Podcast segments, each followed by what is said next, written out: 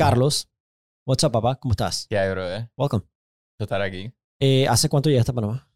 Llegué hace dos semanas Estabas por buen rato, ¿dónde? ¿En Colombia? en Colombia, en Bogotá, sí. Correcto. ¿Cuánto tiempo? Tuvimos desde enero 6 hasta, bueno, hasta hace dos semanas. ¡Wow! Sí, sí, sí. sí. Oficial. Pero delicia la vida allá, la verdad que el clima es increíble. Es lo máximo, weón. Sí, sí. Es lo máximo. Y se come chuchón. Se come y la- baratísimo. No, sí, si llevas dólares para allá es un seteo. Es como rey, ¿no? Sí. No, y el servicio, Servicio todo. lo máximo. No, el eh, Colombia, like, a mí me. Yo, yo, yo pasé como tres meses viviendo en la zona T. Ok. Y esa vaina es, fue deliciosa. Sí, nosotros estábamos en, en. Chico, que- sí, está como, es una zona bien residencial, como a 20 minutos de la zona T. ok. O sea, que no hay, no hay tantas cosas happening ahí como zona T, pero... Pero me imagino que ibas para allá de vez en cuando, ¿no? No salíamos ¿No? mucho. Es que eran Ey. full work. Food work cuéntame, ¿qué. ¿qué estabas haciendo en Colombia? Nosotros nos fuimos allá, nosotros nos aceptaron pues en YC, Y Combinator. En, en New York City, NYC. Eh, Ah, en Y Combinator. en Y Combinator, sí. De- de- y eso no, es, eso no es fucking cosa chica. Esa vaina, Y- entrar a Harvard, es más fácil entrar a Harvard. Yo vi una estadística, es más fácil entrar a Harvard de bachillerato y doctorado, y maestría y doctorado que entrar a Y Combinator. Esos son los odds. Creo que están abajo de 2% los HOTS, o alrededor de 2%. Los Y- HOTS de entrar. Qué locura, güey. Es una locura. Y ustedes entraron como Unili. Nosotros entramos como un ILI. Qué Eh, locura, güey. ¿Que lo empezaste hace cuánto? 2019 lo empezamos y desde el primer día aplicamos. O sea, esta Sí. fue como la tercera vez que aplicamos. ¿Tú sabes cuántas veces yo he aplicado a Y Combinator? ¿Cuántas? Fácil, fácil. Unas 13, 14 veces. Con diferentes ideas de, to- de todo tipo. Pero es que eso es lo que dicen, que es un buen exercise para tu startup Es lo máximo. hacerlo. pues, Solo llenar, la, la- llenar el formulario de Y Combinator es un ejercicio de, em, de self, Totalmente, eh, eh, como que introspectivo, de darte cuenta dónde está parada tu empresa, tu startup. totalmente. eh, muy bueno, porque a veces uno está como going with the flow. Y, y Y- notaste una diferencia. Yo espero que tú hayas guardado tu primera aplicación Y Combinator y la última en La- la que entraste. La tenemos, sí, sí, sí, claro. Eso, mira, a mi criterio, y te lo digo honestamente, porque like, uno de los problemas es que varias personas han entrado a Y Combinator en Latinoamérica. Muchos. Algunos en Panamá, como tres gatos. Sí, Entraron. som- nosotros somos la tercera startup. La tercera startup. Ninguno ha compartido abiertamente ante la comunidad que de startup, si existe, no sé. que, alright, esta fue que nuestra primera vez, aquí fracasamos. Aquí entramos. Nota las diferencias. Eso es un magnífico Sí. ejercicio, güey. Eso puede ser bueno. Uno siempre, ahí, ahí lo que te dicen mucho es que you gotta give back. Inclusive nosotros nos ayudaron muchos personajes que eran YC alumni. Alumni. Eh, Gente que ya había ido al programa. Correcto. Pero ese ejercicio así dije, hey, en esta fracasé y aquí cambié y cambié esto, lo otro, la verdad que no... Alright, so ¿cuál es? Dame el, da- dame el elevator pitch, porque yo sí entiendo, pero te aseguro que la gente no entiende qué es Y Combinator. Y Combinator, para ponerlo en, en términos fácil, es como la mejor universidad del mundo para empresas de, de temprana edad, que son startups principalmente de tecnología. Pues. ¿Qué tipo de empresas han salido ahí? Ahí ha salido Coinbase, ha salido Coinbase Airbnb, fue. Airbnb, Airbnb. em, y varias, varias Dropbox otras. también. Dropbox. El año pasado ellos tuvieron como, solo el año pasado lanzaron como 11 IPOs Qué a la locura. bolsa. Una locura. Entonces, Sí, so, estadísticamente, em, Y Combinator siendo una aceleradora es también el VC más exitoso del mundo. totalmente. O sea, se pudiera decir fácil, fácil eso. Ellos, sus compañías están evaluadas en promedio 300 billones de dólares entre todas. No en promedio, perdón, entre todas. Entre todas. 300 billones. Y ellos, o sea, ellos al principio co- cogen un cut de 7%. Entonces, cuando tú entras, Claro. ellos te hacen tu inversión y ellos se quedan con 7%. A mí me parece, lo que me, lo que me encanta de Y Combinator es que ellos, el proceso es muy simple. No importa si tú estás haciendo una, un startup eh, para mandar cohetes al espacio o para recoger em, comida en Venezuela, eh, tú, todos valen lo mismo. Todos entran con el- los mismos términos, todo el mundo se le invierte la misma cantidad de dinero y todo el mundo tiene ese cap, esa valoración de 7 millones de dólares, aunque sea solo una idea, aunque no tengas inversionistas, aunque no Sí. tengas clientes. Y eso es lo que te dice como el, el, el valor de Y Combinator, que, que ya, y tú tienes startups que literalmente están haciendo cohetes. Sí, Eh, una fucking locura. El valuation capaz es mucho más alto, pero entran por todo lo otro que, que conlleva estar en Y Combinator, ¿no? La comunidad, todo lo que te enseñan. Bueno, a- y el perfecto caso, y aquí abro paréntesis, em, tú entraste a Y Combinator a una valoración menor de la que ya tú estabas levantando de tu empresa. Correcto, sí. Y es porque simplemente vale la pena. Totalmente. Y Vale. la pregunta es, ¿val- ¿valió la pena? Totalmente Sí. vale la pena. Pe- Pero eso es en California, eso es en Palo Alto, Sí. en, Este- en Silicon Valley. Sí, este fue el último año que lo hicieron full online. Ok, Desde el próximo batch, Ya lo van a dos hacer. batch al año, van a ser híbrido.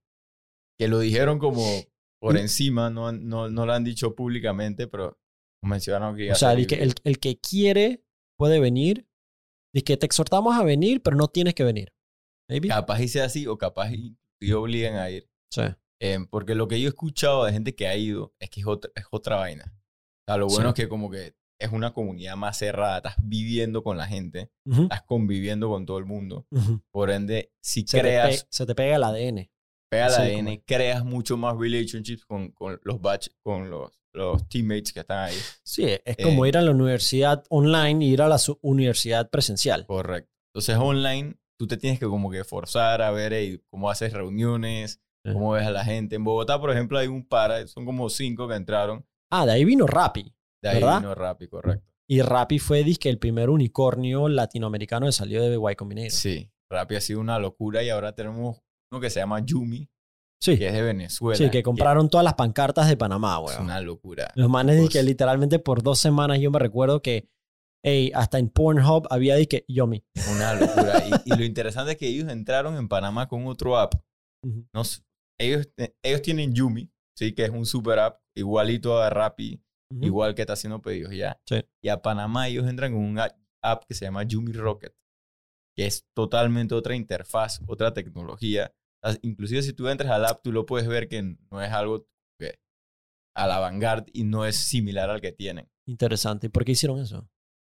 Te sabría decir. Qué interesante. Quizás, bueno, para, es que interesante porque Panamá, con 3, 4 millones de personas, Panamá es un test market perfecto para Tot- probar algo como eso. Totalmente. Lo que en Uruguay, que no es Ujú. muy diferente, Ujú. es el test market de Rappi. Todo lo nuevo lo testean en Uruguay. Entonces, ¿por qué nosotros Mira no podemos tú. hacer eso? Bueno, el, el tema es que yo creo que en Panamá somos un excelente test market. Sin embargo, son pocas las empresas que crecen y consiguen el apoyo para expandirse regionalmente. Totalmente. Ese es el- Like, like, Munili es una excepción. Porque las demás empresas que fueron a Y Combinator de Panamá, y yo siendo inversor en una de, de ellas, te puedo decir, no han salido de Panamá. Correcto. Like, Munili ya llegó a Colombia. Ese, e- ese, ese es el, gran challenge de los panameños. ¿no?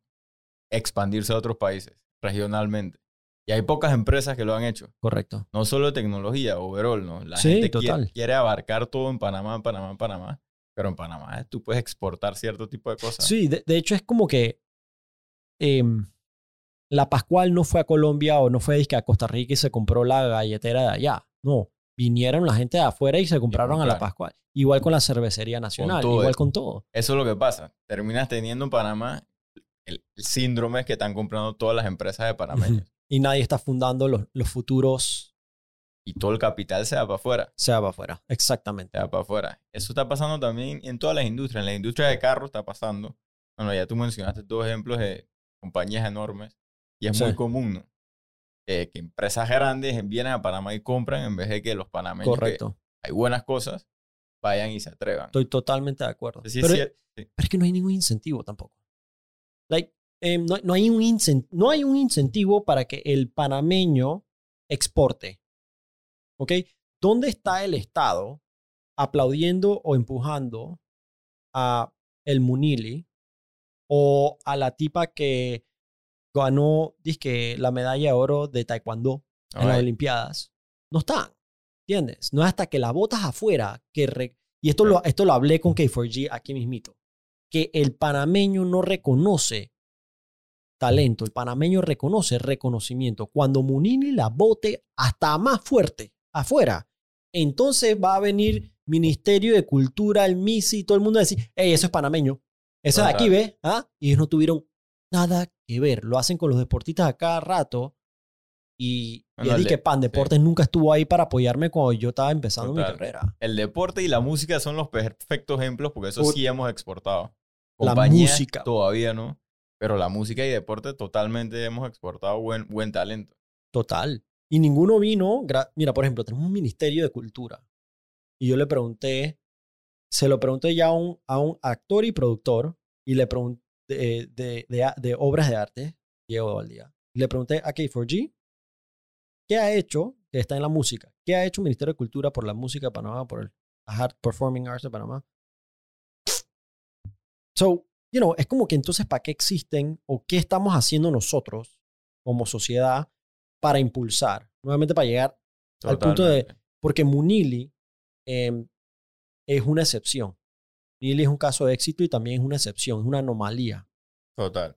Lastimosamente. Fuimos, fuimos, también muy loquis, pues, que tuvimos apoyo financiero ya. early on, ¿no? Sí.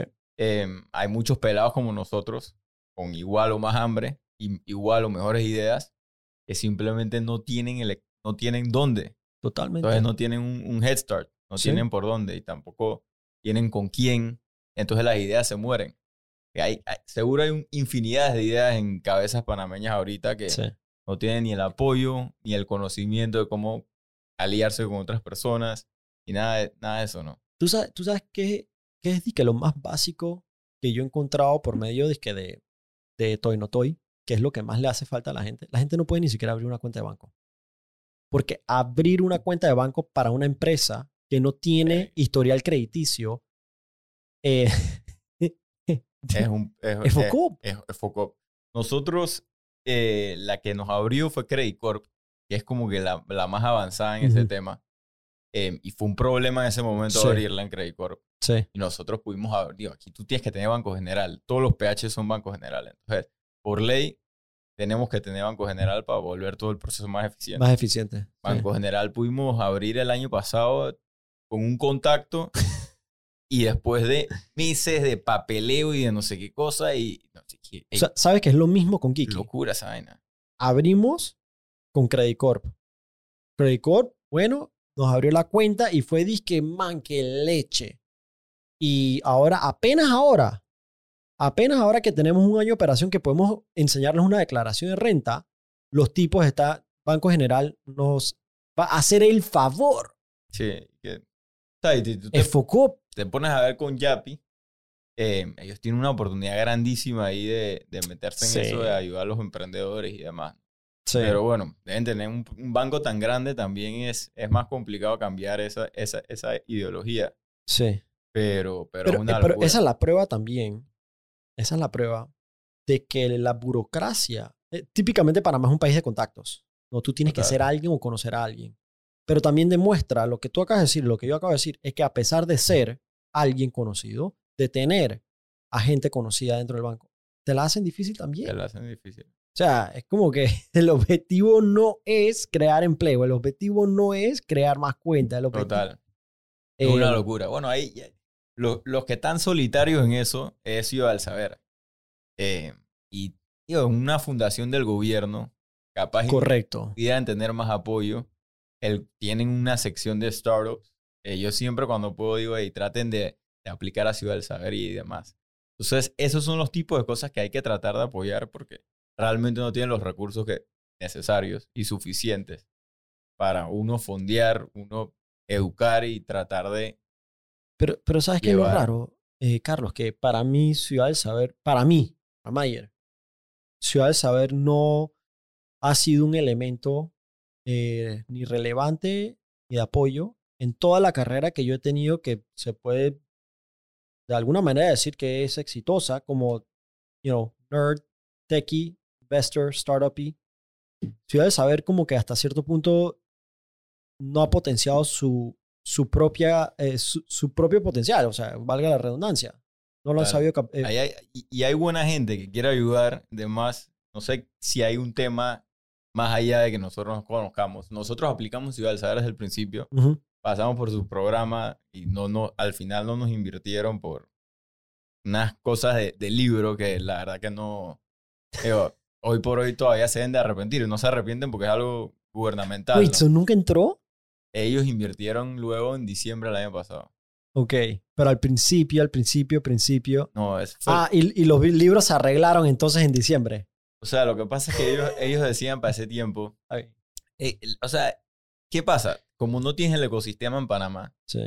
la gente que tienes ahí es gente que lee, lee los libros de startups y demás, pero no tanto ha No sido. tiene la práctica. No, ha tenido un éxito o- porque no hay en Panamá, no hay, no hay ese tipo de cosas. Capaz y valga la pena importar algún tipo con éxito, pagarle un buen salario y que empiece a ayudarnos a crear eso. Puede Es valer full la pena eso. 100%. Pero entonces, en su momento lo que nos dijeron es que teníamos muchos accionistas. Por- entonces, como, hey, ese, ese tipo de cosas como O sea, que... hey, es, como, es como decir que no voy a comprar, no voy a comprar Tesla porque hay, tienen muchos accionistas. Exacto. Entonces, y que no, que tienes muchos accionistas y eso te puede joder después en levantamiento, pero tú no te puedes basar en un Ya. tan, suena- tan early. sí. Y, y bueno, y fue porque al principio ey, em, no, había- no hay funding y Khaled, que fue el que lo empezó, él se fundió como podía. Y entonces habían varios accionistas que no, no eran operativos. Pero ¿qué, qué pasa? Sí, friends Ah. and family, amigos, Correcto. familiares. Y eran varios amigos con tickets bien pequeños, pero al final del día lo- los compramos, pues. Sí. Eh, entonces, ya... Sí, eh, se organizó la casa. Si hubiera, hubiera entrado y confiado, pero eh, ese es el tipo de cosas que tú necesitas tener el fogueo, eh, porque los libros y los podcasts y escuchar a gente te lo da hasta un punto, ¿no? 100%. Pero, ojo, es, es porque simplemente no, no lo han hecho antes y nadie ha, nadie, nadie ha, sido, ha, ha salido de, del Startup World exitoso hoy por hoy en Panamá todavía, ¿no? Ya. Entonces, eh, no tiene... Y, y, y eso de la excusa que siempre decimos, como que somos un mercado pequeño, somos un país pequeño, y entonces creo que nos vuelve un poco conformistas. Muy. Yo estoy de Eh, acuerdo. Tú tienes Israel, por ejemplo. Que Israel es un... ¿Cuál es la población de. Israel? Javi, ¿cuál es la población? Como 7 millones. No tengo ni idea, pero ey, Panamá no tiene nada que envidiarle geográficamente Ya. a Israel. Para nada. O sea, nada, No nada. tiene que ni defenderse. en- en- Nada de nada. Imagínate la, la plata que ellos tienen que invertir en guerra. No, no crece nada allá porque no tienen tierra fértil, claro. fértil. Nosotros tenemos el canal de Panamá. Entonces, Población, Eh, 9 millones. 9.3 millones. no, no es mucho más que la de Panamá. Eh, eh, capaz y el doble, pero te- nos, nos triplican el, el éxito en startups. Allá sale un... El, Waze salió de Sideway salió ahí. ahí y hay un montón de startups que Mir salen que empezó ahí. Bueno, se- hay, entiendo que hasta cierto punto aquí es donde entra la mentalidad de precisamente por el conflicto y por la posición geográfica que los forza a defenderse consecutivamente, em, ellos no pueden ser conformistas Total. porque ellos siempre tienen que estar innovando para poder defenderse. Por ejemplo, entiendo que tienen una vaina y que eh, Air, Air, em, the Iron Dome, que es dizque este Brutal. sistema de láser que destruye el 95% de cohetes que entran em, al espacio aéreo. son una berraquera. Y es una locura. Entonces, lograron encontrar una manera, porque esta es la otra cosa. Sí, tú puedes defender tirando un cohete hacia el otro lado y vas a matar, vas a matar, vas a tener casualties, ¿verdad? Entonces, ¿cómo evitas eso? Innovación. Dicen, bueno, un momentito, nos manda el cohete, vamos a usar este sistema que lo neutraliza. Em, y toda esa gente que desarrolla esas tecnologías terminan creando sus pre- empresas y todo Total. eso. Yo creo que eso tiene Sí. mucho que ver. Entra en la ideología esta de, de la zona de confort, ¿no? En Panamá somos muy conformistas y puede ser por eso. Nunca hemos tenido un riesgo de guerra. Así es. Después de, de- después de la invasión hemos vivido muy cómodos, Totalmente. muy, muy cómodos. Entonces, totalmente eso puede ser el efecto como que, que les hace a Israel tener que siempre estar innovando, nunca estar tranquilo. No, y, y vamos a compararnos por un segundo con Costa Rica. Costa Rica y Panamá em, son, son básicamente iguales. O sea, tienen mar de ambos lados. em, mismas plantas, mismos animales, todo. Nosotros tenemos más, si Bueno. queríamos decirlo. Sí, y, pero no obstante, ellos nos patean el culo en turismo. ¿Y por qué será? So, hay factores culturales, yo estoy de acuerdo, hay factores culturales 100% que, you know, em, son, la amabilidad es natural, es, you know, digamos que factores culturales que permiten que la hospitabilidad, el hospitality sea mucho más ameno. Pero hay otro factor, a mi criterio, ellos no tienen un canal. Entonces, ellos les toca trabajar por, you know, para, para poder echar para adelante, porque ellos no tienen canal que les da que mil millones de dólares en ganancias al año al gobierno solamente. No, sí. Em, y, y también el ejemplo de Amazon. Pues, hace Amazon hace allá, poco que. Amazon trató de... trat- evaluó Panamá. No me acuerdo cuántas plazas era que necesitaba en el país cubrir. Y Panamá no tenía el recurso humano suficiente para cubrir las plazas que ellos No te fucking necesitaban. creo. Y por eso ellos se fueron a Costa Rica, porque no fue tema de, de incentivos ni nada, porque al final del día Panamá le hubiera dado lo que sea en incentivos. 100% Pero ellos estaban full buscando de capital humano. capital humano. Y el Gente otro- que habla inglés, sí. ¿verdad? total, eh, Solamente eso. o sea, y capital humano, gente más calificada. Sí. El otro día estaba, estaba eh, hablando con un tico, tío tico, y él me mencionaba que nosotros tenemos 20 años invirtiendo durísimo a la educación. Ah. Y eso es los frutos que vienen hoy en día de toda esta inversión que le estamos dando a la educación y toda la inversión que le damos a nuestro capital humano. Y es lo que tú dices, el canal. eh, Capaz y es porque ellos no tienen un canal, ellos están invirtiendo en su capital humano y en el turismo. Pero al final del día tú te vas al día de hoy, el turismo cobra mucha importancia, tener un buen turismo y tener un buen capital humano cada vez es más importante. Y más en un- este mundo globalizado, ¿no? Totalmente. Eh, capital humano es todo. Es todo, es todo, es todo. So, me- rescato eso que dijiste de que tienen 20 años invirtiendo en capital humano, ¿verdad? en educación. Eso significa que eso en Panamá nunca ha pasado. Y la razón, de hecho, nada ha pasado por más de cinco años en Panamá, Totalmente. porque ningún gobierno es consecuente con las acciones del último gobierno. O sea, los planes no se siguen. Entonces, por más que tú tengas, tú entres un plan sensato, en este país el gobierno que viene no lo va a seguir. Uno, porque tiene sus planes y dos, quizás porque no te quieren dar el mérito de que era un buen plan. Sí, la, que- la famosa ciudad hospitalaria que no es educación es el Focopa, perfecto ejemplo de eso. Sí, man. Eh, Sí. Bueno, y, eso, imagínate, y eso, y eso es un proyecto de infraestructura. Se supone que ahí es donde está la plata, donde se pueden rebuscar. O sea, son buenos proyectos. Donde no hay plata es en educación. En educación no hay plata. Por eso es que no ves, no ves tanta plata entrar en- de parte del gobierno en, em, en educación en este país. Vale. Y lo, lo que he escuchado, que no tengo ni idea, que es una de las instituciones más podridas, es el Meduca. Me educa. Eh, nada, pero pero es, es tema muy complejo. Bueno, lo, que, lo de este gobierno, la estrella iba a ser educación. Digo, pasó el COVID, pero Sí. capaz y es mucho más complejo y por la continuidad de lo que uno, de lo que uno cree, pero es una, una, una tristeza. Sí, yo creo que, y resumo nueva- nuevamente, yo digo que Pan- Panamá es el potencial nunca potenciado. Totalmente. Panamá tiene tanto potencial, brother. Y siempre, y entonces de la nada, por eso yo repito, de la nada salen disque Munilis, ¿ok? Juan Diegos. De la nada salen esta- estas estrellas que brillan y te dan como algo de fe, de que, hey, en verdad podemos echar para adelante.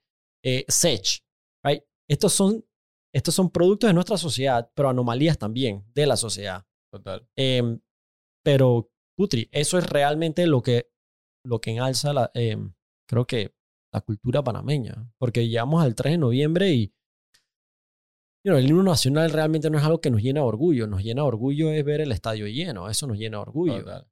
De orgullo ver que ese headline, que hotel en Panamá, en Bocas del Toro, que hace no sé qué. Wow, CNN está hablando de Panamá. Eso nos llena de orgullo. Entonces, como que eso es lo que hay que re- replicar, repetir y, y amplificar. ah, Totalmente, totalmente. No, y, y en donde tú dices de, de Munili, por ejemplo, eh, o sea, Panamá es, es un melting pot de, de melting plot de diferentes, de diferentes países. Es como, hey, Estados Unidos, que todo lo, hizo, lo hicieron eh, extranjeros que han, Sí. que han emigrado a Estados Unidos.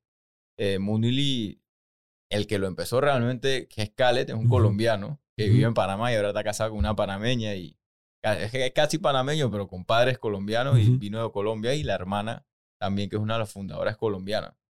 Entonces, salen dos colombianos, que bueno, y también yo sí soy 100% panameño, pero sacan algo pues que ha traído plazas a Panamá, que es un orgullo pa- para Panamá y que, y que trata de innovar un poquito la sociedad en donde vivimos. ¿no? Entonces, también es ese tema de que hey, si hoy en día no tenemos ese capital humano, no tratar de aprovechar esa gente que está viniendo de afuera y sí le ve los beneficios a Panamá Totalmente.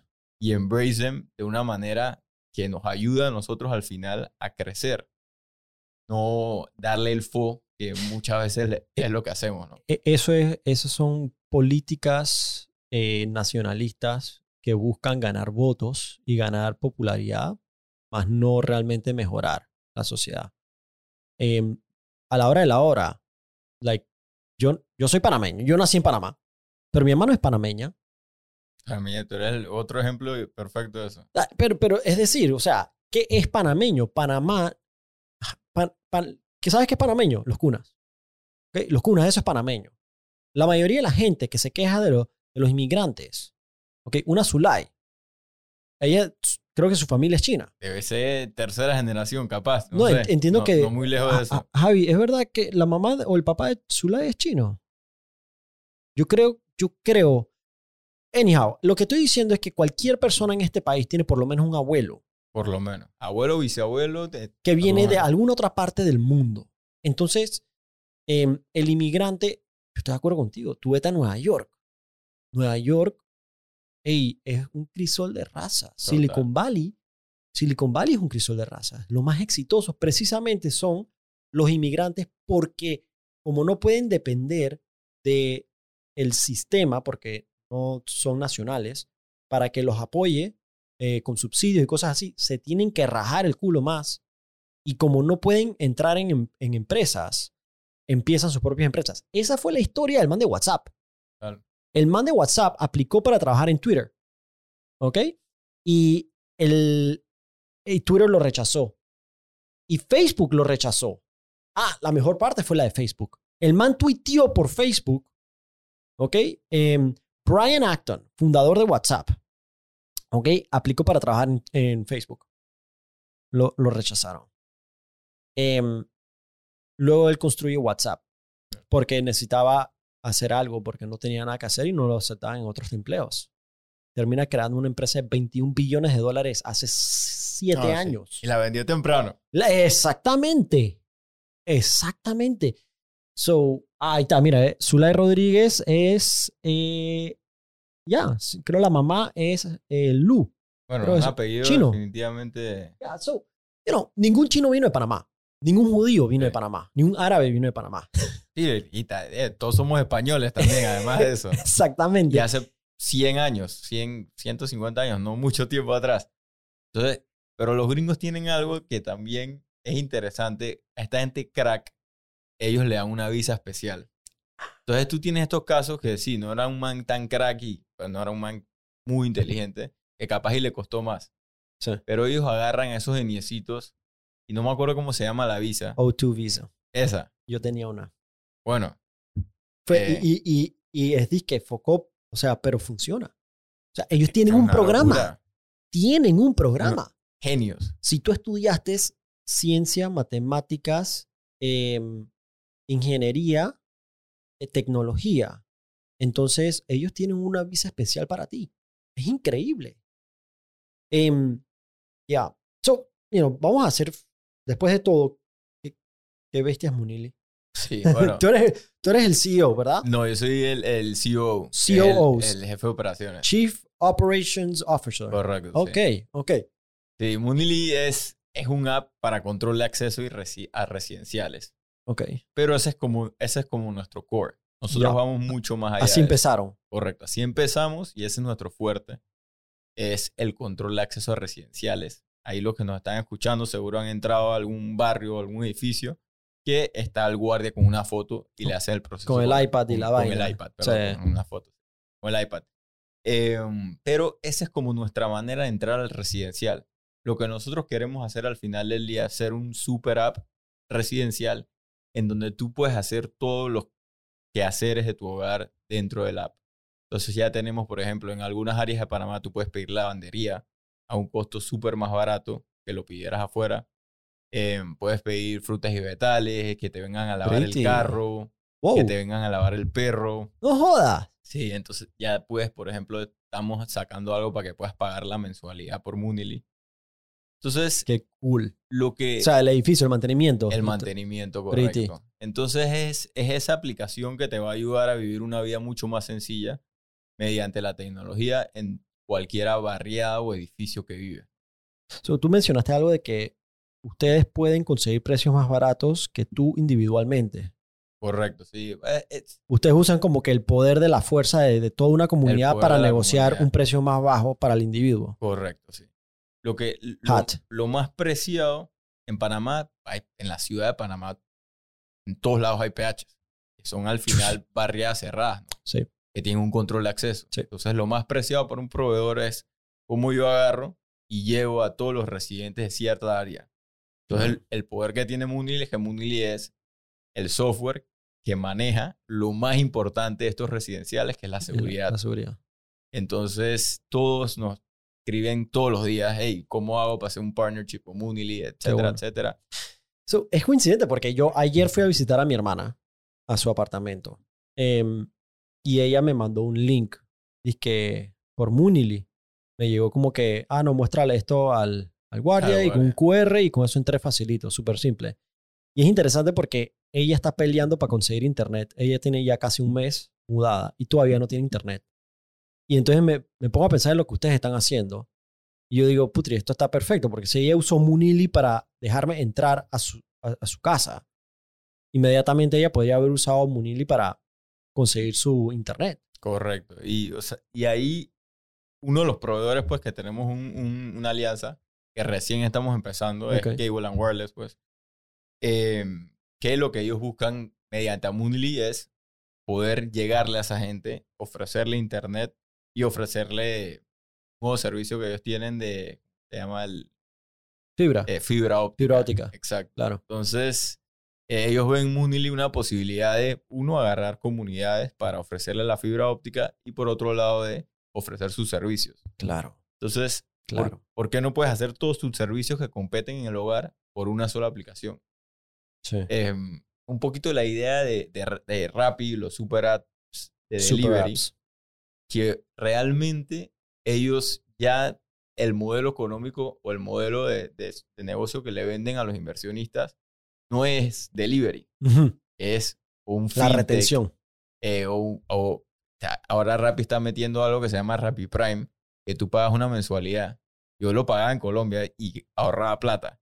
Tú pagas una mensualidad y tienes todos los deliveries gratis. Wow. te cobran por el delivery. Ah, ¿estás escuchando? Ah, bueno, pues. Entonces, es algo que seguro pedidos ya pronto lo tienen en Panamá, pero en el, el último financiamiento que hicieron, lo que ellos estaban vendiendo más era Rappi Prime. Entonces, esas cuentas. Entonces ya. Sí, es, es, que esa renta fija, esa suscripción, todo lo que quieren los inversionistas hoy en día es esa suscripción mensual, saber que te entra X cantidad mensual fijo que es el, es el mejor negocio del mundo, es suscripción. Y es bueno para todo el mundo, es bueno para, el negocio y es bueno para la persona, ¿no? Al final tú ahorras haciendo suscripción. Claro. Em, que es otra cosa que, que, es una oportunidad de mercado, es que tú puedes hacer suscripciones de, de, cosas del hogar dentro de la aplicación, también hemos visto. ¿Sabes cuántas veces yo he querido una suscripción que me hagan el delivery de mis cafés? O sea, todo el mundo, o sea, todo el mundo aquí toma café. La mayoría del país toma café. No importa cuál café tú tomes, el Yeye de Nespresso o Café Durán. Pero imagínate te llegara y que tú pagas tu mensualidad de 15 dólares y tú tienes y cada miércoles te van trayendo el café. No, brutal. Y, imagínate, te digo, y vas a ahorrarte plata. Y te, y te terminas ahorrando, ok. Total. Y no, y, el dolor de cabeza o la pereza de ir a buscarlo. Porque no hay nada peor. Yo te, de hecho, me acabo de recordar. Yo no tengo café en la casa. Sí, de, los pots de Right, right. Entonces yo tengo que ir a buscarlo. Con todo eso que tengo la intención, yo los hubiera pagado a los manes. Total. Pero no han desarrollado el negocio. ¿Por qué? regresamos a que están en un área de confort. Llegaron a la zona de confort. Muchos de los negocios de Panamá no innovan porque, ¿para qué? Si igual no hay nadie más amenazando contra mí. Totalmente. Entonces hay muchas cosas que estamos viendo, pero siempre nuestra finalidad es mejorar la seguridad y empezando por el control de acceso a estos PH. Estamos lanzando ahorita un botón de pánico Cool. en que nos vamos a conectar con la policía y los hospitales locales. Triste. Eh, también vamos a tener un, un estilo API o un estilo, una forma fácil para integrarse con empresas de seguridad. Te vamos a decir, tú tienes tu empresa de seguridad Top Security y entonces nosotros nos podemos integrar para que si alguien toca el botón de pánico, que entre a la central de Top Security. Buenísimo. Entonces ya ellos ofrecen un value add. Ahorita estamos lanzando uno en base al mercado colombiano porque va a ser un hit en Panamá. ¿Qué es qué pasa? Em, hay muchas veces que te llega una visita y tú no contestas o no estás pendiente tiempo, del celular, eh, tienes problemas de internet, internet lento o lo abres, eh, cualquier cosa puede pasar que el teléfono o la llamada sigue siendo más eficiente que el internet por un push Correcto. notification. Entonces lo que nosotros hicimos es, ok, si no te contestan por el push notification, llama a los números de preferencia. Entonces tú ya como residente puedes poner un número de preferencia, inclusive una persona que no tenga el app. Por ejemplo, el, Buenísimo. número, el número fijo de tu casa Ya que funciona como un intercom old school. ya es un intercom old school. Pero, y, y nosotros antes, antes no lo queríamos hacer porque es como que va en, En contra, contra. un poquito de ey, Sí. obviar la llamada. Sí. Pero si es lo que quieren los usuarios y es lo que nos va a traer muchísimos clientes que estamos muy confiados en, hay, hay, hay que hacerlo, ¿no? So, do- so, time out. Em, ahorita mismo, ¿cuánta, cuántas, ¿cuántas personas en Panamá Ahorita Son- nosotros tenemos como el, el 9% de las comunidades en Panamá, barriadas o edificios? barriadas o 9%. edificios. Que si tú te vas a la ciudad, realmente es un porcentaje mucho más alto, el porcentaje del 9% del país. em, que esos son como casi 80 mil unidades. Unidades. Correcto. Y en una unidad pueden haber tres personas. En una unidad pueden haber tres personas. pro- wow. promedio como 2.5. Pero wow. Dicho eso, pues si nosotros tenemos 50 mil cuentas activas, ya estamos en 52 mil Activas. cuentas activas. Que son personas que tienen una cuenta en el app. Nice. Nice. Em, ¿Qué es lo bueno con esta nueva funcionalidad? Que tú no tienes ni siquiera que tener el app para Claro. usar Moonily, pues. y en tal caso, ¿cómo eso te afecta a la métrica? Porque tú mides un usuario por Total, cuenta. Totalmente. Ahí eso, eso también es otro tema, ¿no? Que- Claro. Que, nos puede afectar un poquito en usuarios, estabilidad. Sí. Pero bueno, eh, siempre hemos tenido como que throughout Moonily ese, ese, eh, ese, eh, ese miedo de que hey, esta funcionalidad nos puede quitar usuarios. Por ejemplo, el acceso frecuente, que nos lo pedían mucho. Ujú. Y nosotros siempre tenemos de que hey, el push notification es lo que más nos crea usuarios. ¿no? Definitivamente, que tienes que abrir y aprobar. Es que acceso frecuente nos va a quitar usuarios. Pero hey, al final del día, nosotros seguimos creciendo en usuarios. Capaz y nos quitó usuarios, pero nos trajo muchos clientes. Generaron bast- bastante valor también. mucho valor. Y al final del día, es mejor generar valor que simplemente hacer algo por tu métrica norte. La métrica norte siempre puede cambiar, ¿no? Sí. Ca- Carlos, después tú, ¿qué edad ustedes tienen? Eh, yo tengo 27 años. Nosotros, eh, Mitchell, que es el más viejo, tiene 29. Ok. Khaled, que es el CEO, tiene 24. Y Marwa, ¡Qué verga! 25, sí. El CEO es el más joven. Ay, a la bestia. Sí, sí, sí, sí. sí. Ah, Me encanta la historia porque eso demuestra que en la juventud, la juventud tiene mucho potencial.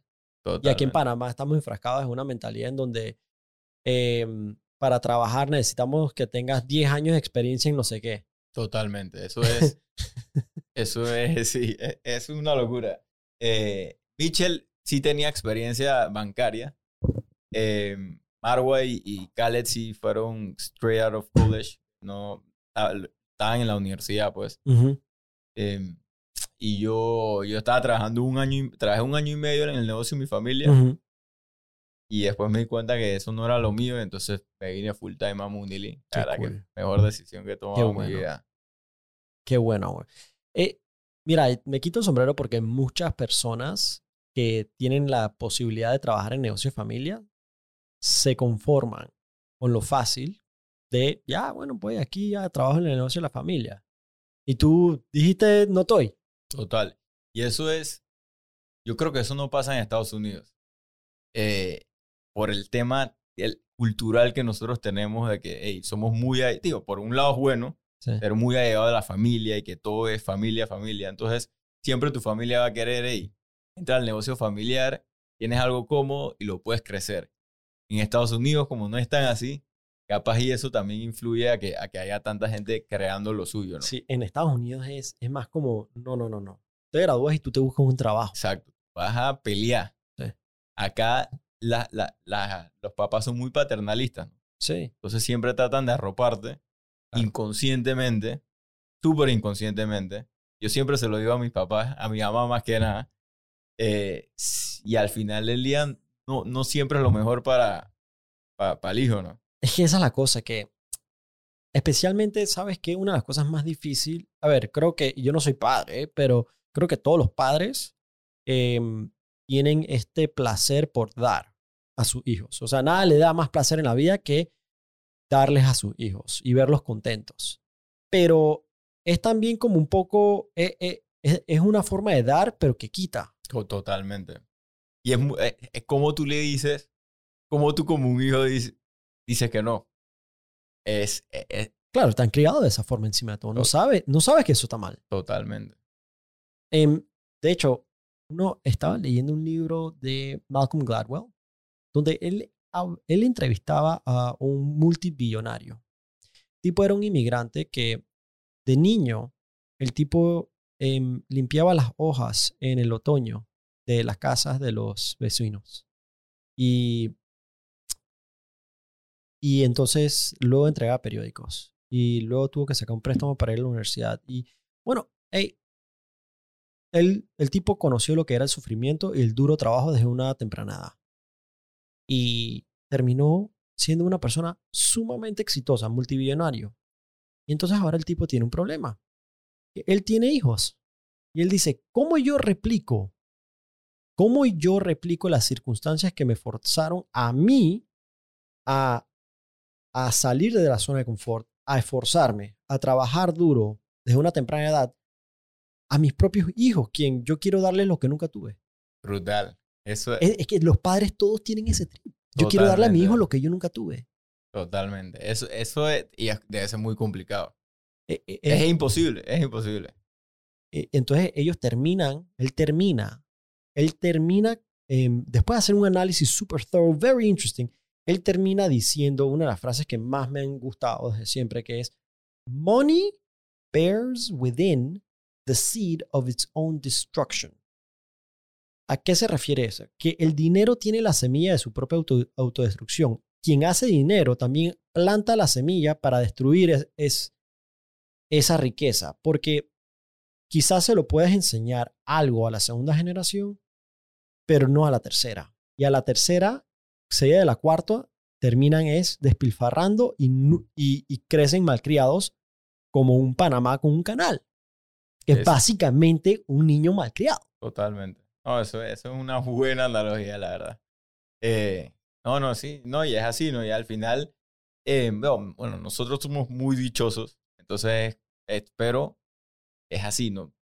Es, es muy cómodo lo que, lo que da el canal. Uno nunca, nadie se imagina, hoy estaba escuchando en el radio y alguien quejándose, el, el locutor, de que el can y decía algo que yo me quedé dije, wow, esta gente, la gente la ¿Qué decía el man? Qué locura que cuánta gente puede estar alimentándose escuchando esto.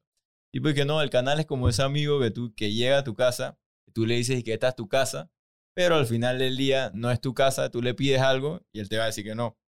Entonces como que el canal, los panameños o, o los que manejan el canal quieren hacer pensar que el canal es de palameños, pero en verdad no. Es como que, y eso es muy peligroso. Eso es muy populista. Muy populista y peligroso porque el canal en verdad le da un montón a, a, Panamá. El otro día estaba escuchando de que el, el presupuesto de Panamá, el 20% viene del canal. Una locura. El, el, PIB es una, el PIB es más pequeño, pero el presupuesto anual de Panamá, el 20% viene del canal. O sea, estamos hablando de como 4 billones de dólares. Es una locura, 4 billones de dólares. So, em, yo tengo entendido que durante la pandemia, el canal logró optimizar y ser tan eficiente que incrementó, incrementó su rentabilidad. Y precisamente porque el miedo del canal es que sea un money pit, un, em, un, un banquito para el gobierno, el canal agarró, creó, ¿okay? creó dije, una fundación y agarró dije, todo ese dinero y lo puso en una fundación para que, el para que el gobierno no la tocara. Porque eso sí es el hoyo negro. El hoyo negro de este país es el gobierno central, en donde ¿sabes? la plata mágicamente se va, se desvanece Total. se desvanece y no nos damos ni cuenta cómo se gastó, dizque, cómo se gastaron tanta plata. Entiendo que eh, este gobierno, a lo que va el gobierno, ya se gastó más de lo que se gastó, se gastó el gobierno de Varela. Y que el gobierno de Varela se gastó 50% más que el gobierno de Martinelli. Em, entonces, ¿sabes? Eso de la, de- de- el incremento en el, en el public spending ha, ha ido incrementando estúpidamente. Pero lo raro es que aquí vamos a dos y medio. Do- ta- estamos, a, a la, estamos a la mitad del gobierno y ya se gastó Sí, lo que se gastó ya- en cinco años. Se, se agarran de, de la pandemia, ¿no? Ya es- ellos tienen una excusa fácil. Una es, es increíble. todo, todo va a ser culpa de la Eh, pandemia. Y herma- bueno, Ey, hasta para nosotros. Hermano, ¿dónde has estado? Y que, "Ey, ¿te ves gordo? Sí, la pandemia. sí, es así. Todo, lo que sea. Ey, ¿qué, ¿Qué pasó, Javi? ¿Estás riendo? Ah, la pandemia. No, pues. no, no, no. Ya tú estabas así, hermano. No vengas con cuentos. no, ya la pandemia se acabó. Eh, sí, pero adivina qué. Aún estamos en estado de emergencia. El, go- Totalmente. el gobierno sigue en estado de emergencia. Una locura. ellos todavía rayan cheque sin tener que pasar por que prohijamiento y contraloría y toda esa chucha porque estamos en estado de emergencia. Quién sabe qué, qué país está pasando por ahí, ¿no? Es una, una, una tristeza, una lástima. Sí, weón. Sí. Eh, y, y, y sí, en, en ese tema del canal es que ellos al final del día debe ser muy impotente para los que manejan eso, que lo manejan gente top de los tops. Las mente- saber. entiendo que la gente más brillante de Panamá en verdad las tienen ahí.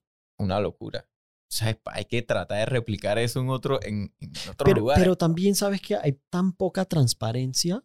El canal no hace un buen trabajo en demostrar su cultura laboral, su manera de invertirle al, al, al team member, al empleado, cómo hacen para mantener la competencia de sus eh, trabajadores.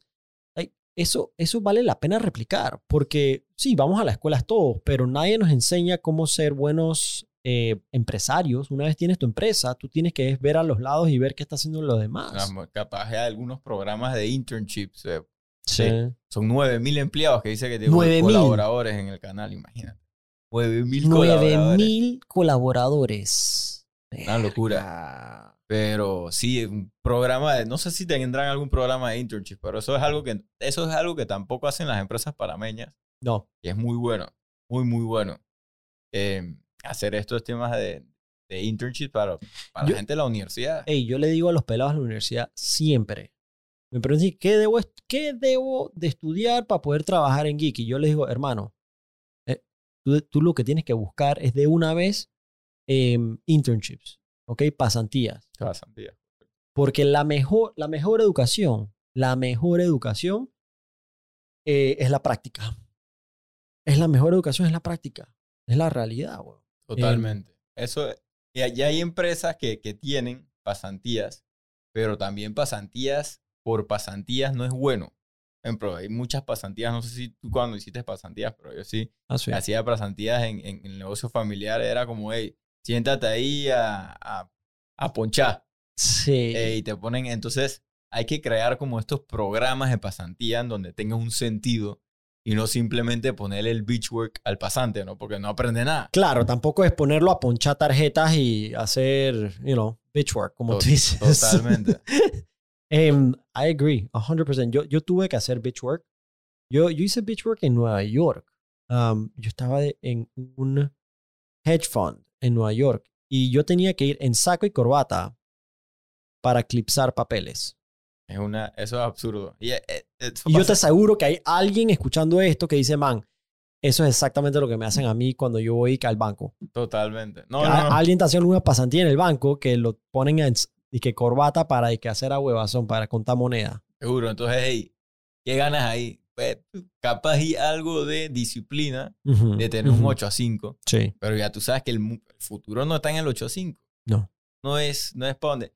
Que eh, ir al trabajo todos los días, el futuro tampoco está ahí en ir al trabajo todos los días. Para nada. Entonces, De hecho, todo esto de 9 to 5, eh, Monday through Friday, dice que trabajar 9, 8 a 5 y, y lunes a viernes. eh, Yo pensé que la pandemia iba a cambiar eso, porque la gente durante la pandemia se enfocó más en productividad que en trabajo, porque no podías monitorear el trabajo.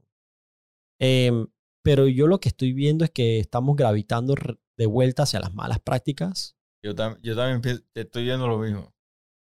En las empresas grandes, eh, yo no sé si es ese, eh, ese miedo de control, eh, que como tú dices, una, un lado es productividad y el otro lado es control.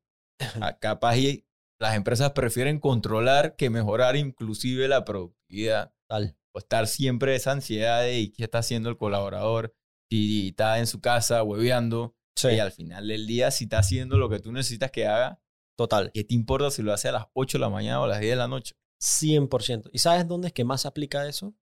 En el mundo de tecnología.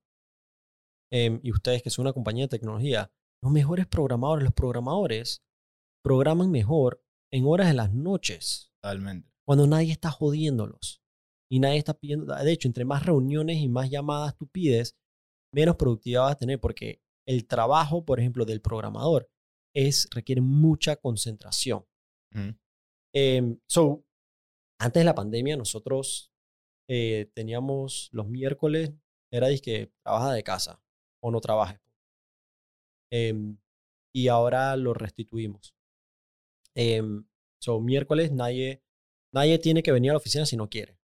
Em, y no importa, es que no tienes que entregar, simplemente, o sea, no tienes que trabajar, simplemente tú tienes que el viernes entregar lo que sea que sea el objetivo.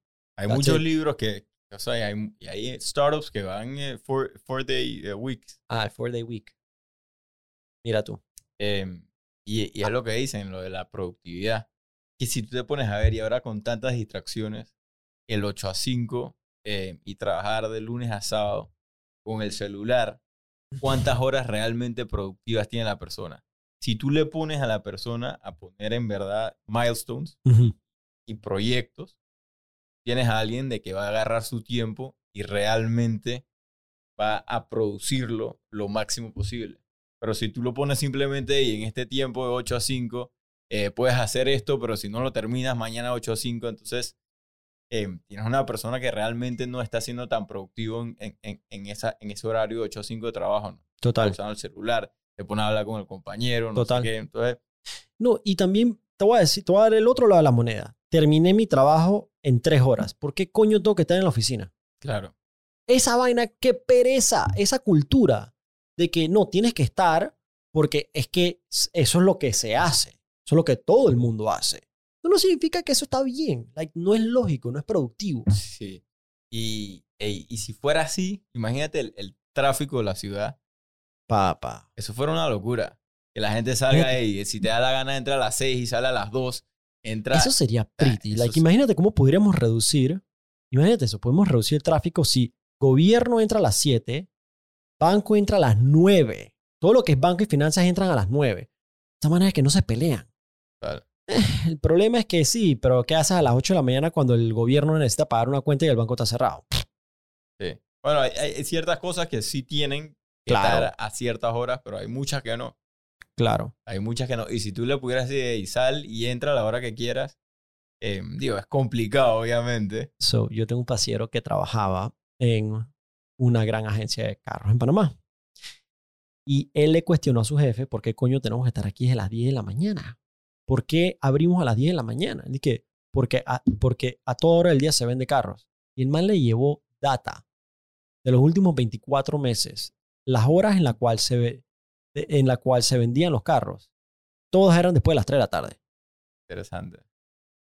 Y tú sabes que el man hoy en día no trabaja ahí por subordina- subordinación. Ey, está, está interesante ese dato. ¿Qué te parece eso? O sea, em, la gente como que está acostumbrada a simplemente hacer por hacer. Pero mira la data y te das cuenta que en verdad puedes, ¿sabes?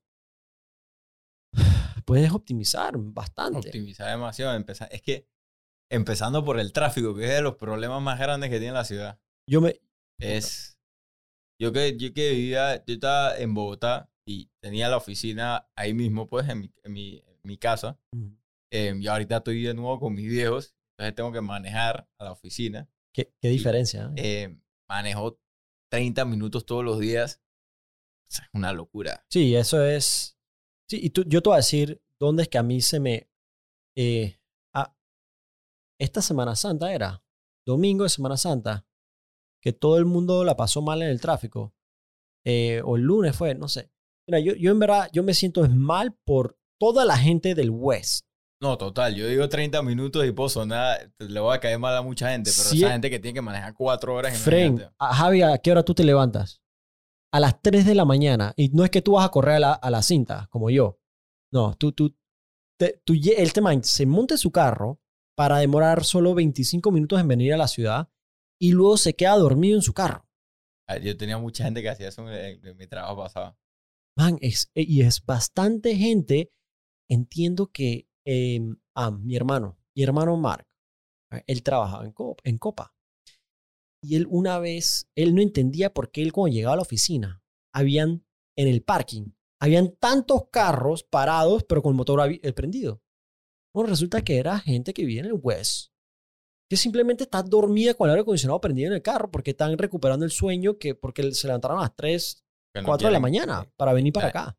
Es una locura. Y entonces, ¿por qué no le hacen el, un, tren, imagínate? O el metro, que supuestamente había Iban a para llevarlo un- allá. eh, Iban no. a hacer un tren, ¿no? Iban a hacer un tren Que iba a eh, pasar al lado del puente de las Américas, pero creo que ahora dijeron que lo van a soterrar. por abajo. Eso, eso va a ser una gran cosa. Eso va a ser una gran Eh, cosa. Eso, eso es Nito que propuso eso ahorita. Eso venía, yo creo que de Varela. Varela quería hacer un Y tren y Panamá. Nito cambió Ajá. el proyecto. Ah, correcto, correcto. Varela quería hacer un tren Panamá Chiriquí. Sí. Em, yo no creo que tienes que irte hasta Chiriquí.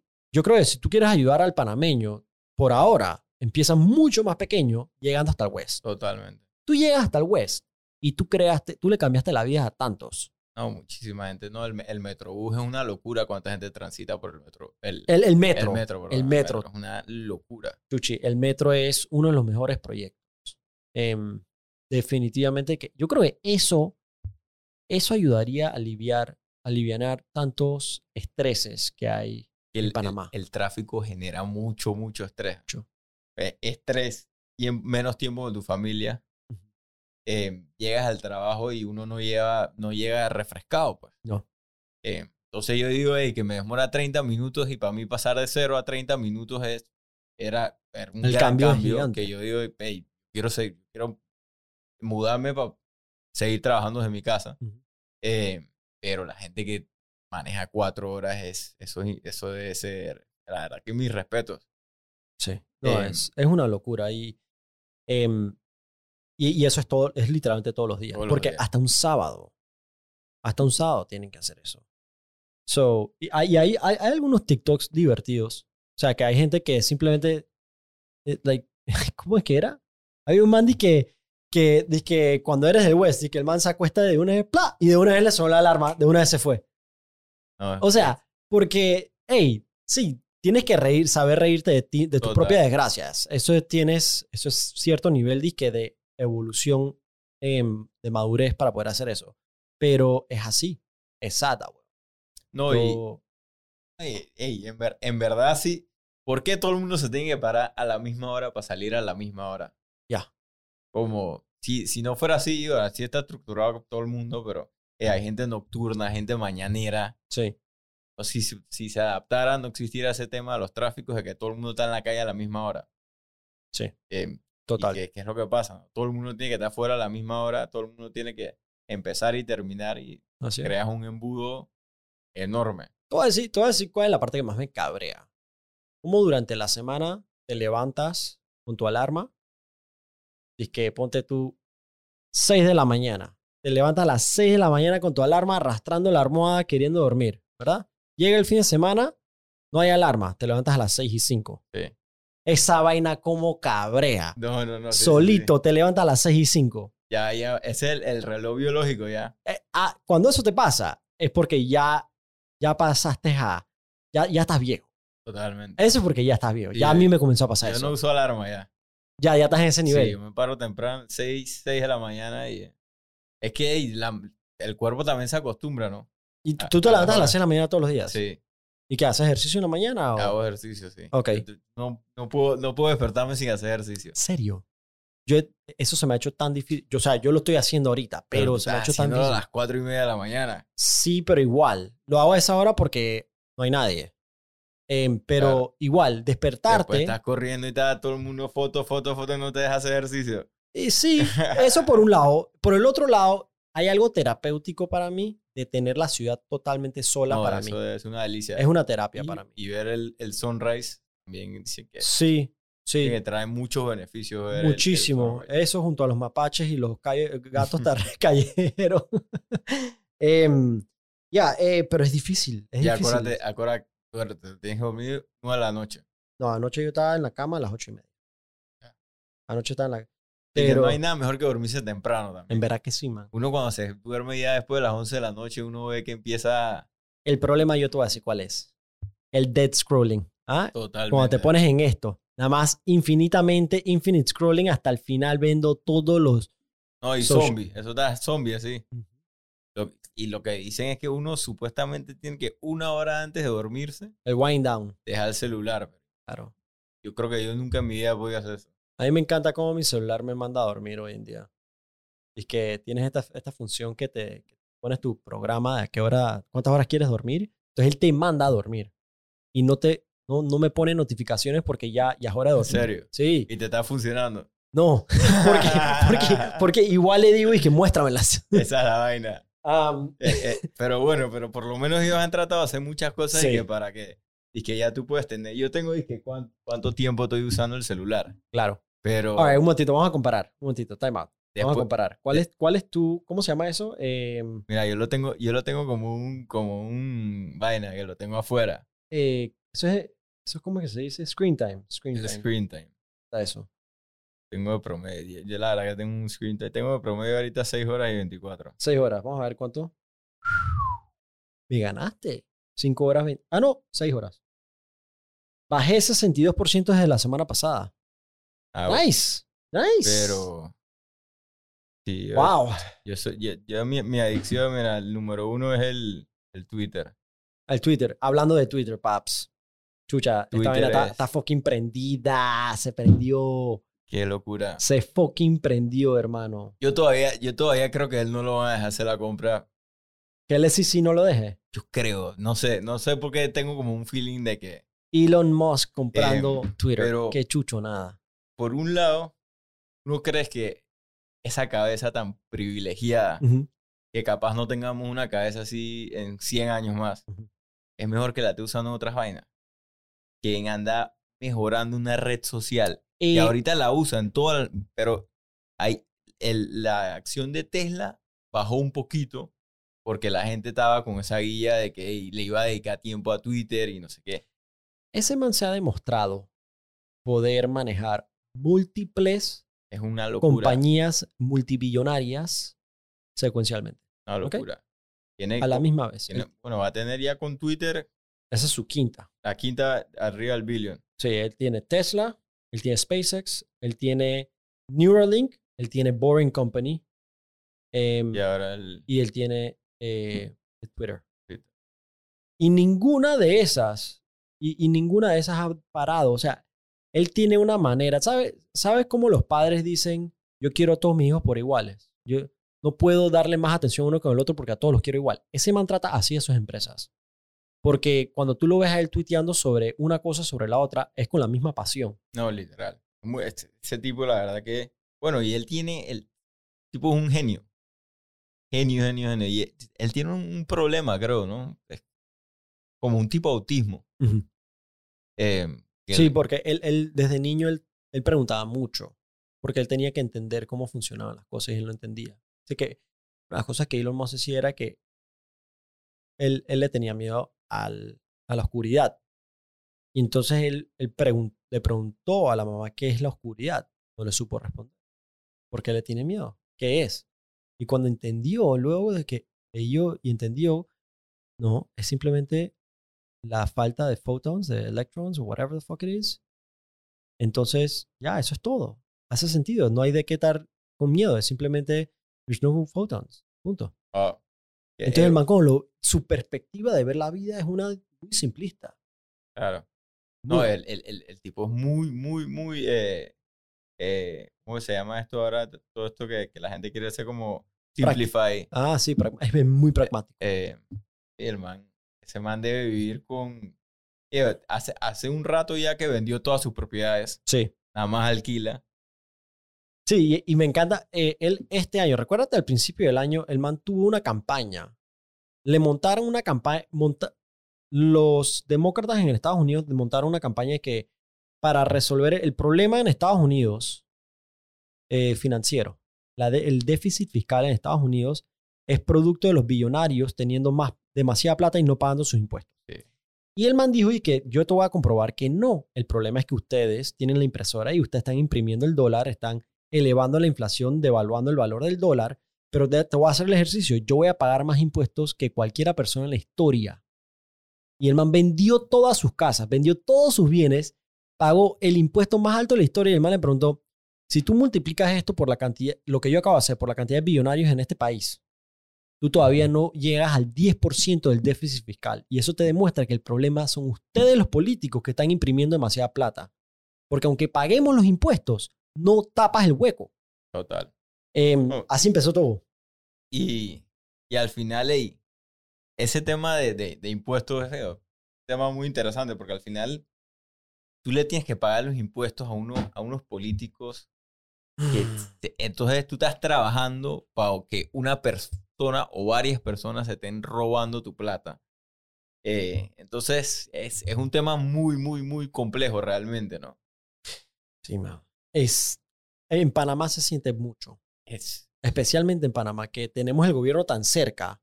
En Estados Unidos, tú estás tan alejado, ¿sabes? Estás como a 6 grados de, de, de conexiones humanas a el senador o al presidente. Aquí en Panamá tú probablemente estás a 2 o 3 grados em, de estar conectado al presidente de Panamá. Tú probablemente conoces a una persona que conoce a una persona que es amiga del presidente. total. Em, eso es lo que eso significa. Y, por esa razón, creo que en Panamá, em, en la DGI, yo tuve una reunión el año pas antepasado. Y les tuve que explicar cómo funcionaba Geeky. Porque ellos querían cobrarnos impuestos sobre todo lo que facturábamos, a pesar de que la, la ganancia o el revenue que nos entraba era nada más 10% de la venta total. Y yo les traté de explicar. Y, y yo, les, yo les dije, yo les dije a los manes, mira, ustedes saben cuál es el problema, por cómo ustedes pueden incrementar la recaudación fiscal. No es elevando impuestos, es siendo más transparente, porque hay mucha gente que no paga impuestos, no porque no tiene para pagarlos, sino por falta de voluntad, por, por lo que hacen el gobierno con los impuestos de la gente, porque siente que es un hoyo negro. El, el dinero entra y desaparece y se, se lo embolsilla a la gente. Esa es la perspectiva del panameño Yo común. a veces me meto en la guía de que, hey, ¿qué pasara Ujú. si existiera este concepto de que tú pudieras elegir dónde, dónde caen tus impuestos? O, Pero tú dices que "Hey, yo quiero que todos mis impuestos vayan para el Meduca. o Eh, yo quiero eso que sería todos mis hot. impuestos vayan para el Minsa. Y, pues, y- hoy en día existen softwares y todo que seguro se puede inventar. Eso sería violento. Sería una locura. Y yo pagara con gusto los impuestos y No, y entonces, la- y que- entonces los ministerios tuvieran que competir en transparencia y excelencia brutal, para, para poder ganarse los dólares, para que los dólares le lleguen a ellos, tal y como Totalmente. una elección. Totalmente. Está brutal. Capaz y que el mejor ministerio, entonces la gente va a elegir a ey, todo. ey, Eso eh, sería brutal. Esa parte no lo había pensado, el de la competencia. Pero Eh, by me the way, más todavía la idea ahora. by the way, eso que acabamos de hacer, esa es la razón, eso se llama, eso, esa es la razón por la cual Silicon Valley funciona. Panamá no funciona a nivel de eh, ecosistema de startup porque la gente que tiene una muy buena idea, que tiene una, una idea, dice, no se la voy a contar a nadie porque no quiero que me la roben. Ujú. Ok, entonces tú vienes aquí con una buena idea y tú me la compartes. Y yo termino agarrando y complementando tu idea y, y demostrándote que lo que tú tenías era una mitad de una idea. Y con mi mitad hace una mejor idea. Eso es lo que hace Silicon Valley. La gente no tiene miedo de compartir. En Panamá, la gente dice, no, yo no voy a compartir lo mío porque si no yo me quedo sin nada Totalmente. o me lo van a robar. No, no, sí, total. Y, y, y hoy, uno, un lado es las ideas y otro lado es esto de que tú tienes una idea y tú quieres hacerlo todo su tú, porque tú no le quieres dar un porcentaje a nadie. Yo, no- yo, yo quiero el 100% de esta idea, de este negocio, porque yo no voy a llegar donde Mayer a darle 20%. ¿Por qué? Si la idea inicial fue mía.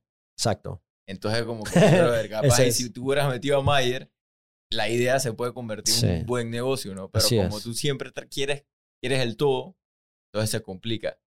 Así Eh, es. Eso, eh, eso es una de las cosas que yo siempre trato de decirle a la gente eh, que se va a meter como que en el mundo de startups, es que ey, el, el equity es, no tienes que dejarlo un parte, aparte un poco el, el- ese recelo de ey, querer tener más equity o querer tener la mayoría de la compañía, porque al final del día el equity es lo que incentiva a la gente A participar, a participar más. Entonces, eh, si tú, y si tú te pones a pelear por equity, si quieres todo sin socios, al final es muy difícil hacer algo solo. ¿no? En, en Panamá yo- yo- hay pocas empresas que tienen como que, siempre son empresas familiares, pero si tú te pones a ver como que empresas que tengan socios que no tengan nada que ver en común entre ellos. Son, muy pocas. pocas. Son muy pocas. imagínate la cantidad de cosas que pudieran hacer eh, con dos cabezas que no tengan nada en común, que realmente empiezan algo, ¿no? Que ahí hay una oportunidad gigante, ¿no? En ese tipo de conectando ideas, ¿no? Y es que en Panamá nosotros, típicamente a nivel empresarial, queremos ser cabeza de ratón y no cola de león. Porque tú eres, por decir, ustedes son cuatro socios, fundadores, por decir. Lo hubieras empezado uno, solo uno de ustedes y se hubiera quedado solo y quizás no estuvieras tú sentado aquí. Total. No hubieran entrado a Y Combinator. No, no hay duda, no hay duda de eso. Yo siempre, mira, yo, yo creo que eso es muy importante que lo digas, porque hay una percepción que tiene la gente, especialmente conmigo, de que todo lo hice solo, y eso no es verdad. Like, tú no has hecho lo que has hecho, lo, tú tienes un equipo, y yo tengo un equipo, y, y, y sin esa gente, nosotros no estuviéramos donde estamos, y cada uno juega un rol. Pero individualmente no podríamos. Yo creo que eso que tú transmites y que tú dices es vale la pena rescatar porque mucha gente se queda trabada, de hecho ni arranca la empresa porque se pelean. ¿Cuánto, es, cuánto hay para mí? ¿Qué hay para mí? Y ahí, y ahí muere la cosa. Así es. Ahí muere. la- Y, y, y no hay. es que también hay, hay la percepción de que, de que somos muy cortoplacistas. ¿no? Em, si uno. Yo creo que una, tú- uno puede tener una gran, gran ventaja en la vida siendo. Dejando el cortoplacismo a un lado y viendo las cosas a largo plazo. Que es lo que más le cuesta al ser humano es las cosas a largo plazo. Al final, y no está. Y que. ah, una inversión de un año o, o ya estar viendo dividendos y cosas así, pero si tú realmente piensas como que en el, en el lapse de la vida, que si te pones a hacer un poquito todos los días, en cinco años, pues tener una cosa enorme, enorme, enorme, pero es muy tempting irte al cortoplacismo. Pan Irte- pa' hoy, hambre para mañana. es, es, es muy, muy, muy tentativo, ¿no? Yo te voy a dar una anécdota. Ahora que tú mencionas eso. ¿Tú te recuerdas que tú viniste a Toy No Toy? Correcto. All right. Em, Simón y David, em, los socios que invierten conmigo, decidieron no invertir en Munili porque ellos buscan inversiones a corto plazo, que eso es lo que a ellos les gusta. Y yo le dije, pero sí, pero aquí estás apostando para algo gigante, algo mucho más grande de todo lo que tú has hecho. Y bueno, no tienes que meter la casa, más pon algo. Y dijeron, no, no, no, no, no, no, yo voy a invertir en, en una casa, la pongo a alquilar y ahí me entra mi platita mensual. ¿Mm? Em, hoy en día los tipos están que se disparan en el pie, o sea, se quieren mo- morir. Sí. y esa es la mentalidad hasta, ah, y esa es la mentalidad de desde em, clase baja, clase media y clase alta. Esa Totalmente. mentalidad a corto plazo de lo que tú dices. Sí, porque en, en clase baja también, ey, si hay alguien que está empezando, eh, no va por la ruta un, un financiero que va, entra al banco y va por la ruta de ir subiendo, subiendo, subiendo, Ujú. versus una persona que empieza que un chinito pequeño, Claro. sea. Al final, ey, tú en cinco años puedes tener algo muy grande. Total. Eh, tú todos los días estás poniendo un poquito, un poquito aquí, un poquito aquí, un poquito aquí, pero es algo tuyo. Ajá. Igualmente, si tú todos los días pones algo, y no es algo tuyo, entonces al final del día estás trabajando para plata nada más. Que la plata te la... Claro. e- Entre más ganas, subes tu estilo de vida, Más, más gastas. más gastas, entonces Así es. eh, te vuelves, te vuelves preso del sistema. Exactamente. Te vuelves preso del sistema. Y entonces, y por eso entra la mentalidad esta de, "Ey, yo quiero negocios cortoplacistas porque Quiero comprar mi cosa ya. me tienen que ayudar a mantener mi estilo de vida o Ajá. quiero incrementar mi estilo de vida. En verdad, y el estilo de vida puede ser algo que, que, te, que te pueda cagar toda la vida. Si tú quieres o, o, o te dejas llevar por ese y me está yendo bien, voy incrementando un poquito mi estilo de vida. Poquito, poquito, porque it's never enough. Sí. Entonces, eso es algo que yo, yo a mi temprana como que tengo bien presente de cuando me empieza a ir bien, pues ya. Y, y- interesante. y más adelante, tratar de no elevar mucho mi estilo de vida para no compromise con lo que realmente yo quiero en un futuro. Entre más alto tu estilo de vida, más compromiso tienes. Eh, Más, Es, es muy interesante lo que dices porque yo hablaba de ese tema con K4G em, en la industria de la música. ¿Verdad? En la, en la industria de la música, entre más la pegas, más gastas. Y más te toca gastar también porque hay que mantener cierta apariencia. eso, e- el estatus de la industria de la música, yo, yo nunca, nunca te he hablado ni siquiera con nadie, pero viéndolo de afuera, ve una cosa terrible. E- Es, es todo parecer, no ser. Em, mucho de eso, mucho de eso. Y es interesante porque em, yo creo que K4 fue el que me lo dijo. Digo, si tú, no, no, no, yo lo vi en un meme, ¿ok? Si tú miras los nuevos artistas que están recién saliendo y que la están votando actualmente, están de alguna manera u otra demostrando billetes, lujos, Total, carros, aviones, toda la cosa, ¿verdad? Bling, bling, joyas. Y así empezó un man como un Jay-Z. Iba a la car- al red carpet usando bling, bling y toda la cosa.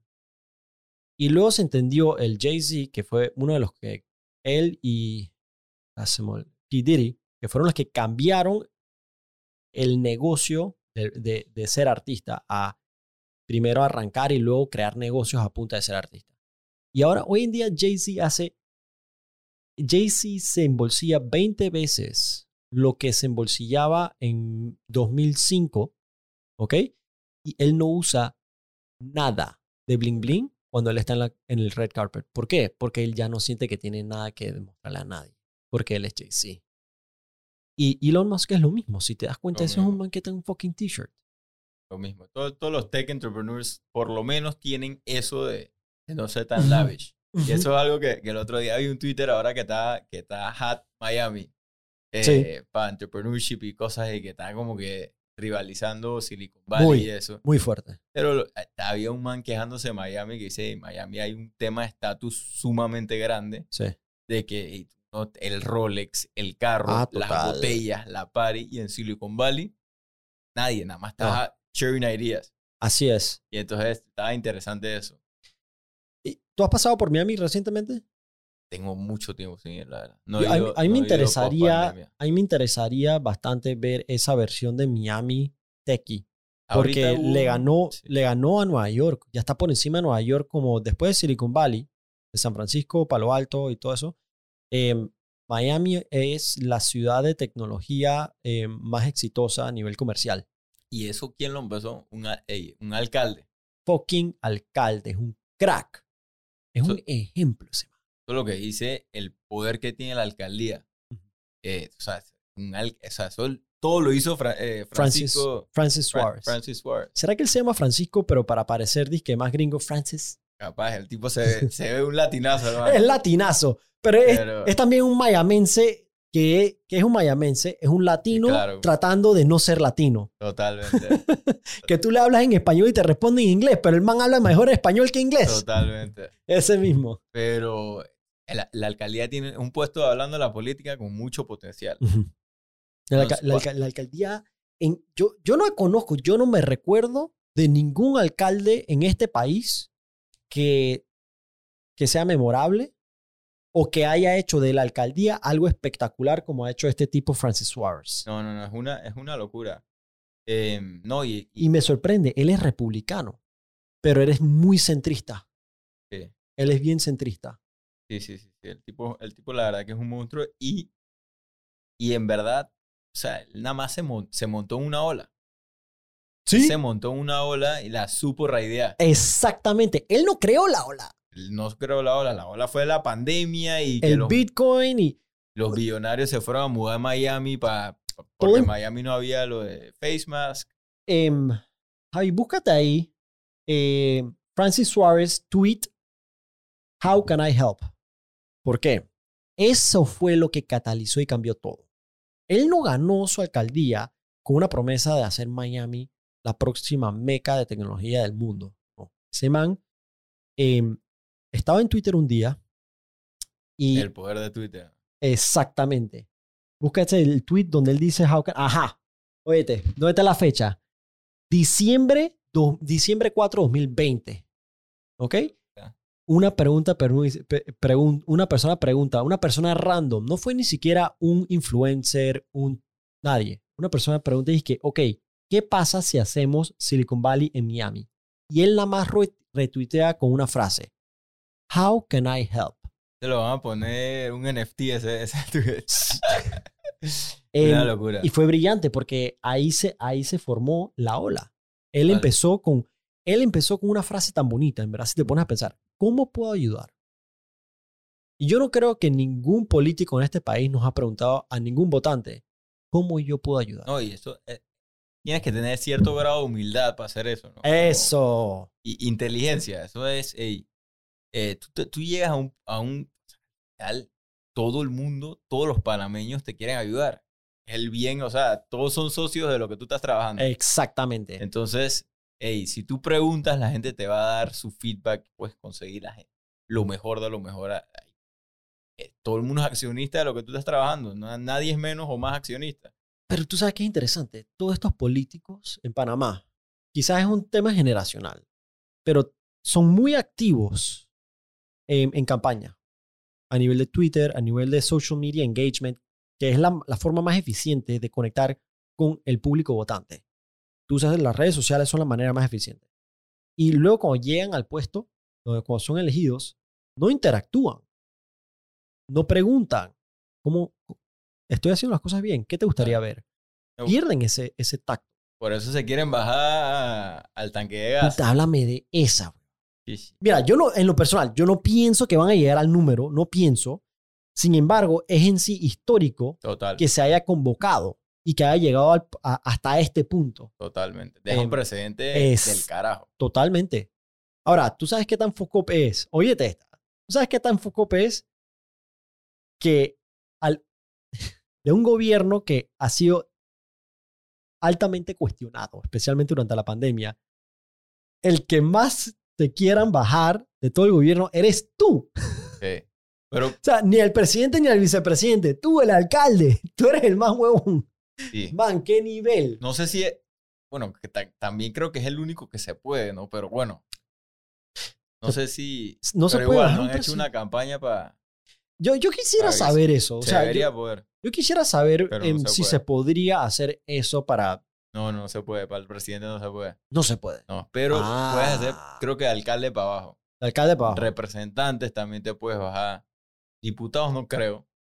Eh, Bueno, pero sí sea alcalde y representante. sí, diputados, lo que estaban haciendo recientemente era que el poder de revocatoria, la revocatoria, una vaina así, eh, en donde eh, si tú fuiste elegido por el partido, ¿ok? Si tú eres, por decir, CD o PRD, y, y tú fuiste el- elegido y tú eres ahora diputado, y tú no estás votando con el partido, entonces el partido puede decidir revocarte a ti el mandato, la revocatoria de mandato. Eso es lo que creo que es. Pero es, es un poco raro porque eso fue, es, fue democráticamente electo ese, ese individuo, esa persona. Y el partido, entonces le estás dando más poder al partido que, Bueno, que al elector. y es que esa es la cosa, que si, que para esa gente que vota en plancha, ellos técnicamente ni siquiera saben el nombre del man, pero porque votaron la plancha. Pero eh, hay que empezar por destruir la plancha, ¿no? Sí, yo no entiendo el concepto de la plancha, honestamente. Mira, es- like, el proceso electoral debe ser simple. Si no se lo puede explicar a un niño de 7 años, entonces quizás está un poco complicado. Total. Right? Este celular, un niño de 7 años lo entiende. Pero el proceso electoral, no. La, la, la plancha esa, la verdad que no sé quién, qué genio se le ocurrió eso.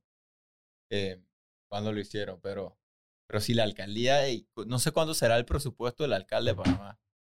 Eh, pero lo que uno pudiera hacer siendo alcalde de Panamá, ah, Yo, yo, o mira, yo creo, honestamente, que la alcaldía sería interesante ver, no en la presidencia, porque yo sí creo que para, para, para poder, para poder presi- ser, presidiar en este país sí necesitas de, de una estructura política. Pero para una alcaldía, a mí me interesaría ver un independiente. Porque yo sí pienso que podríamos empezar a ver lo que quisiéramos ver más adelante de una presidencia. Pero si no lo hemos ni demostrado a poder hacer a nivel eh, municipal, entonces mucho menos lo vamos a poder hacer a nivel nacional. So, yo no sé, 2024, yo estoy curioso de ver qué... Yo, yo estoy seguro, mira, a ver, yo estoy seguro que se va a tirar, eh, creo que, ¿cómo se llama? El de Don Bosco se va a tirar. Yo creo que la vicealcaldesa se va a tirar, Esa es buena. La, la ex vicealcaldesa. no la de ahora. Ah, bueno, Ra- Raiza Banfield, bueno, eh, tiene, tiene buenos, bu- buenos conceptos. No sé qué tanto pueda manejar una alcaldía, que el presupuesto importante. Se lo puedes dar Eh, a cualquiera. ¿Sabes cuál es el tema? Yo siento que necesitamos gente de fucking negocios. No, total. Francis, Francis Suárez viene de manejar negocios y ser abogado de negociantes. Ah, con razón. O sea, el man viene de cerrar deals de real estate, de eh, crear proyectos de estate y cosas así. So, yo siento que siendo Panamá una capital tan metropolitana, em, de- deberíamos de tener en nuestros alcaldes más experiencia en negocios. Yo no, ahora, Fábrega, I mean, yo creo que él viene de negocios, pero no sé cuánto es disque heredado y cuánto él realmente lo Sí. trabajó. Yo no sé. Sí, sí, No es un emprendedor, eso sí te lo digo. Ujú. Right? Yo creo, am- yo creo que ver como que esa, una figura así sería interesante. Porque desde la- como tú dices, la alcaldía tiene un presupuesto chucho. Totalmente. Que en verdad, hey, para bien o para mal, todas las, con todas las cagadas que hizo, Martinelli era un, empre- es un empresario y que pensaba como empresario y manejaba el país como una empresa. Eh, que se pudo haber hecho mucho mejor. y de todo, 100%. Con- dejó- concuerdo contigo. Pero, pero dejó cosas que, que no lo hubiera hecho alguien con el mindset de una empresa de vamos a hacerlo porque vamos a hacerlo. Ya, yo creo que eso es algo que nadie... eh, el, el- el que le hatea va, siempre va a buscar una razón para hatearlo, pero yo no creo que puedes revocarle a él su habilidad de administrar y delegar em, la ejecución de proyectos. Por ese hijo de puta tenía una cantidad de proyectos nunca antes visto en un solo gobierno. Sí. Y todos los fucking terminó, excepto la ciudad hospitalaria. Em, y, puta, el fucking metro, brother. Fucking soterró, tuvo dizque, túneles por toda la No, ciudad el y lo hizo. Una locura. Y el, que, Em, el, el político tradicional que hubiera pensado, "Ah, el tráfico que voy a crear, la gente va a cabría por tantos años, eh, no sé qué. Ey, eso es un político tradicional. Sí. Pensando cortoplacismo, va a crear tráfico, la gente se va a demorar más en ir al trabajo. Mejor no, no toco ese, e- e- esa espina. Sí. Em, y este man no, ey, crea tráfico, lo que sea, pero pensando un poco, un poco en el long term. Y, y a mí me gustó los dos proyectos de Blandón que también fueron muy long term, que es Calle Uruguay, que lo ejecutó mal, Ujú. pero bueno, eso, Concuerdo contigo. eso en, en par de años va a ser, Yo va a concuerdo ser muy contigo. bueno. Y, y el cangrejo, que el cangrejo no sé si ha ido lately, Sí. pero Yo- una yo- locura el cangrejo. Yo hasta lo tuiteé. ¿Y tú sabes cuánta gente a mí me tiró hate por aplaudir a un panameñista? ¿Qué importa ahí que si es panameñista, si es negro? No importa. Like, yo fui para allá. Em, era, ¿qué era? Semana Santa. Sábado en la noche. Ahorita Sábado en la noche, Semana Santa. es Eh. una, es una locura eso. Oye, yo me sentía en Bogotá, en zona T. Sí. No, No, no, me sentía en Panamá. realmente. Y tienes, y tienes árboles que te dan el shade. Ujú. tienes, es, una, es una locura. Ese, área es muy, muy bueno. También, em, yo creo que, y siempre lo he dicho, ese mantuvo el mejor plan de gobierno 2019. Si tú hubieras visto el plan que se mantenía para la iluminación de todas las vías del país. Bueno, la, transi- la transímica fue la que él trabajó. Em, la que da con Calle Uruguay, eh, perdón, la que da con el cangrejo. Sí, transísmica. que la hizo, sea, eso cambia el cableado, todo esto. Sí. San Francisco hay que hacer lo mismo, pero bueno, Pero él, él también es la prueba de que las buenas ideas no sirven de nada sin buena ejecución. Porque Calle Uruguay y Vía Argentina son dos buenas ideas con dos diferentes ejecuciones. Em, y hoy por hoy, Vía Calle Uruguay todavía no se termina. no. De hecho, yo me pregunto si se va a Sí. acabar en este gobierno. que Calle Uruguay sí, sí es un muerto ahí. Pero en su, ey, está- el, el otro día pasé por Calle Uruguay y están haciendo un proyecto del carajo. Un ¿qué edificio enorme. Enfrente del, de Londoners. Ok, ajá, Un edificio con esa esquinita. tipo, tipo U, me pareció así como Ok, nice. Residencial, pero dice que Res- de estos súper altos. Sí. Sí, porque en Panamá ya no saben hacer Es que- edificios cortos. Esa es la cosa también, la densidad. Como, hey, tú tienes un área así. Por ejemplo, en el Cangrejo hay par de edificios altos que no deberían, no deberían haber sido construidos. Claro.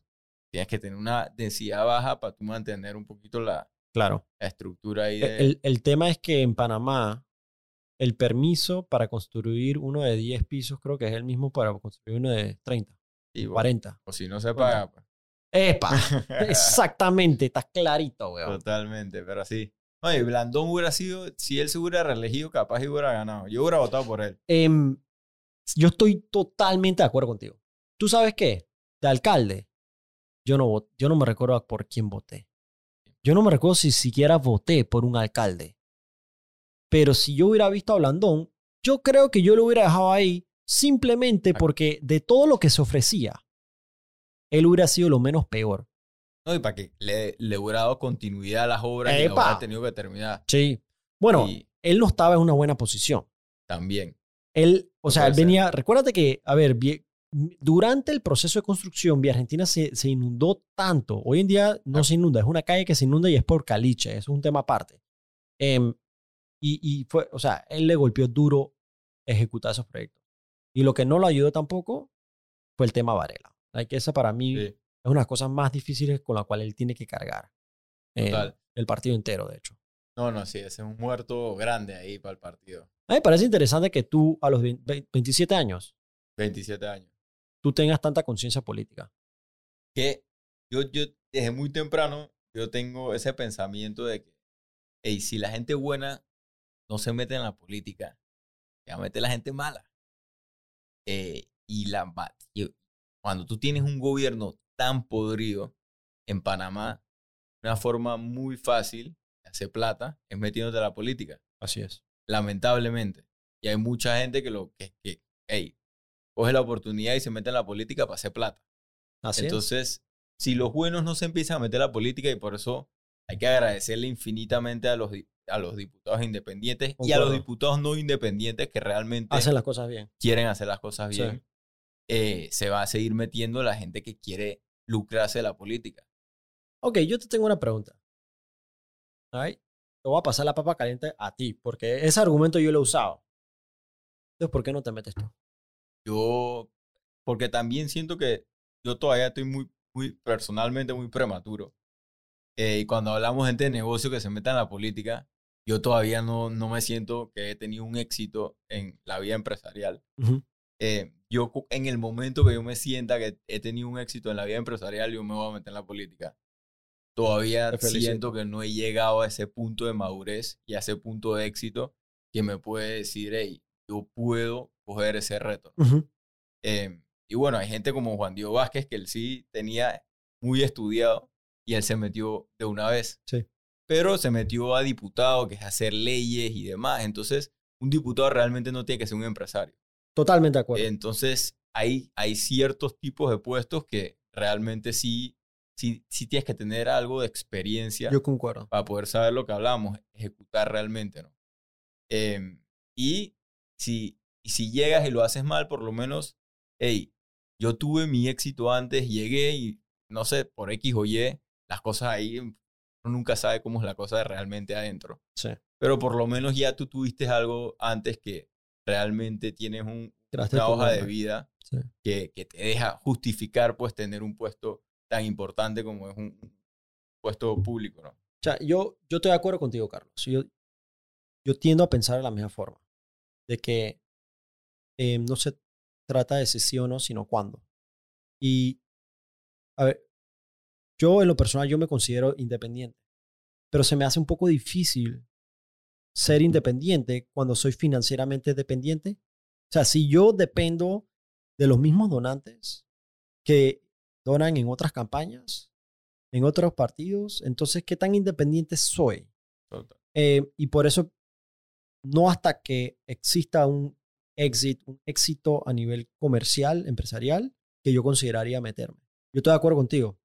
Total. Esa es la misma respuesta que yo doy, by the way.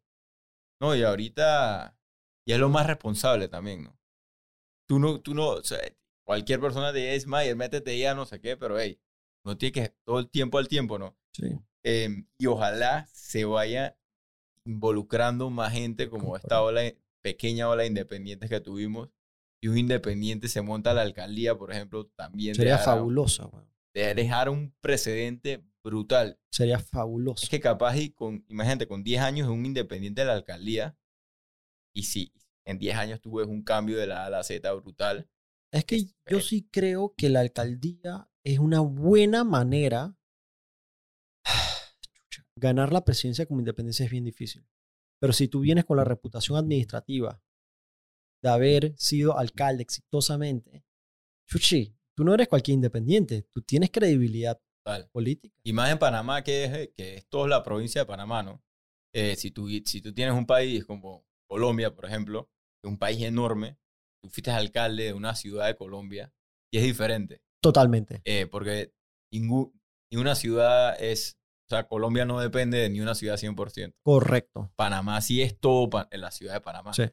La mayoría del Producto Interno Bruto se genera en la capital. tiene Chiriquí que ojalá coja más poder y vaya siguiendo su rumbo, pero si tú cambias la ciudad de Panamá, eh, indirectamente cambias el país Sí.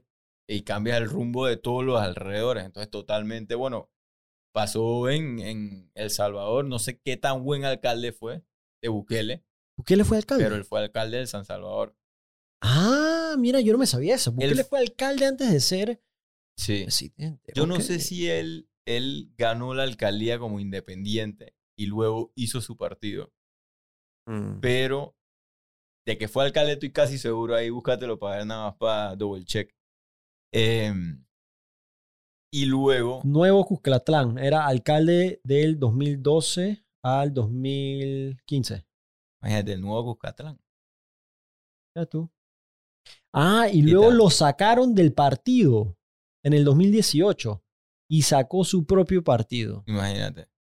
Y ese, ey, ese es un tipo que hay que ver cómo termina, ¿no? Porque el tipo realmente tiene más poder de lo, de lo, de lo, no sé, de lo cocher, ¿no? El tipo ya Sí, maneja la asamblea, sí.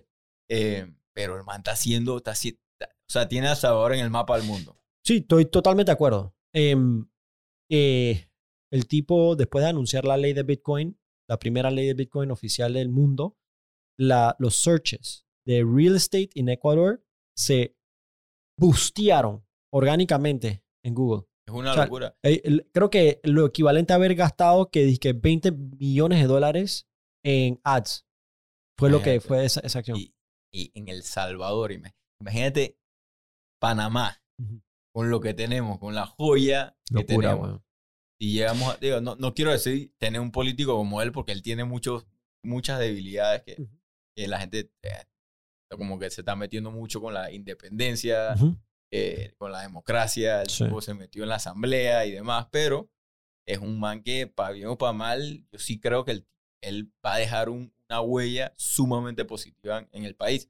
Si sabe irse, ¿no? Sí sabe irse. Sí sabe Eso- irse. Y eso es interesante porque esto es como, es como un libro o una buena película. El problema es cómo tú la acabas. Total. Y cuando nunca la acabas y hace capítulo tras capítulo tras capítulo. Total. Después se, fu- Sí. se convierte en Lost y termina siendo en Panga. O creo que Lord, eh, ¿cómo se llama? No, ¿Cómo se llama? Eh, Pero ¿Cómo se llama el, el que todos veíamos que Game of Thrones? Game of Thrones. Chucha, hermano, weón. La decepción más grande de... de- Es que sí, pero, pero sí, si ese tipo sabe irse. Ya. Pero, y yo creo que nadie ha sabido irse con ese, con el poder que él tiene, ¿no? Entonces, Ya. es, es algo que yo también siempre me pongo a pensar como que se siente tener poder, ¿no? hay algo que pasa, que cuando, le, cuando lo sientan en el trono, se emborrachan en poder. Algo pasa. Se les olvida que viene la goma. O sea, que viene la, la goma el día siguiente. Em, algo pasa porque es, es, a mi criterio, es la única cosa que tienen en común todos los presidentes que han tenido Panamá. Literal. Porque en Panamá los presidentes son más como monarcas, son más como reyes, tienen poderes absolutorios. Porque no es verdad que en Panamá hay independencia de poderes. Eso es- no, no es verdad. Em, no es verdad. Tienes tres órganos, pero en realidad el que manda en el país es el presidente. No vamos, esto no es como Estados Unidos, en donde Estados Unidos, por ejemplo, em, Mitch McConnell, en verdad tiene al presidente agarrado por los vedettes Total. porque el TAG dice que el control del Senate. Em, en Panamá siempre ha sido que el presidente de Bien, turno sí. controla. Aunque ahorita, eh, es, digo, para bien o para mal, porque definitivamente para bien no es, la Asamblea ha cogido bastante poder esta presidencia.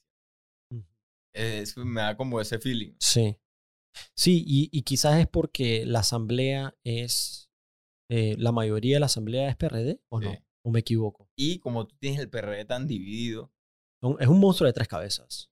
pero de tres cabezas. Todos quieren ser jefe. Es foco. Total. Pero esa, es, es- es como para, hey, debe haber como un puesto en la presidencia de una psicóloga o un life coach que esté todos los días Hermano, manteniendo los pies sobre la tierra Yo- al presidente.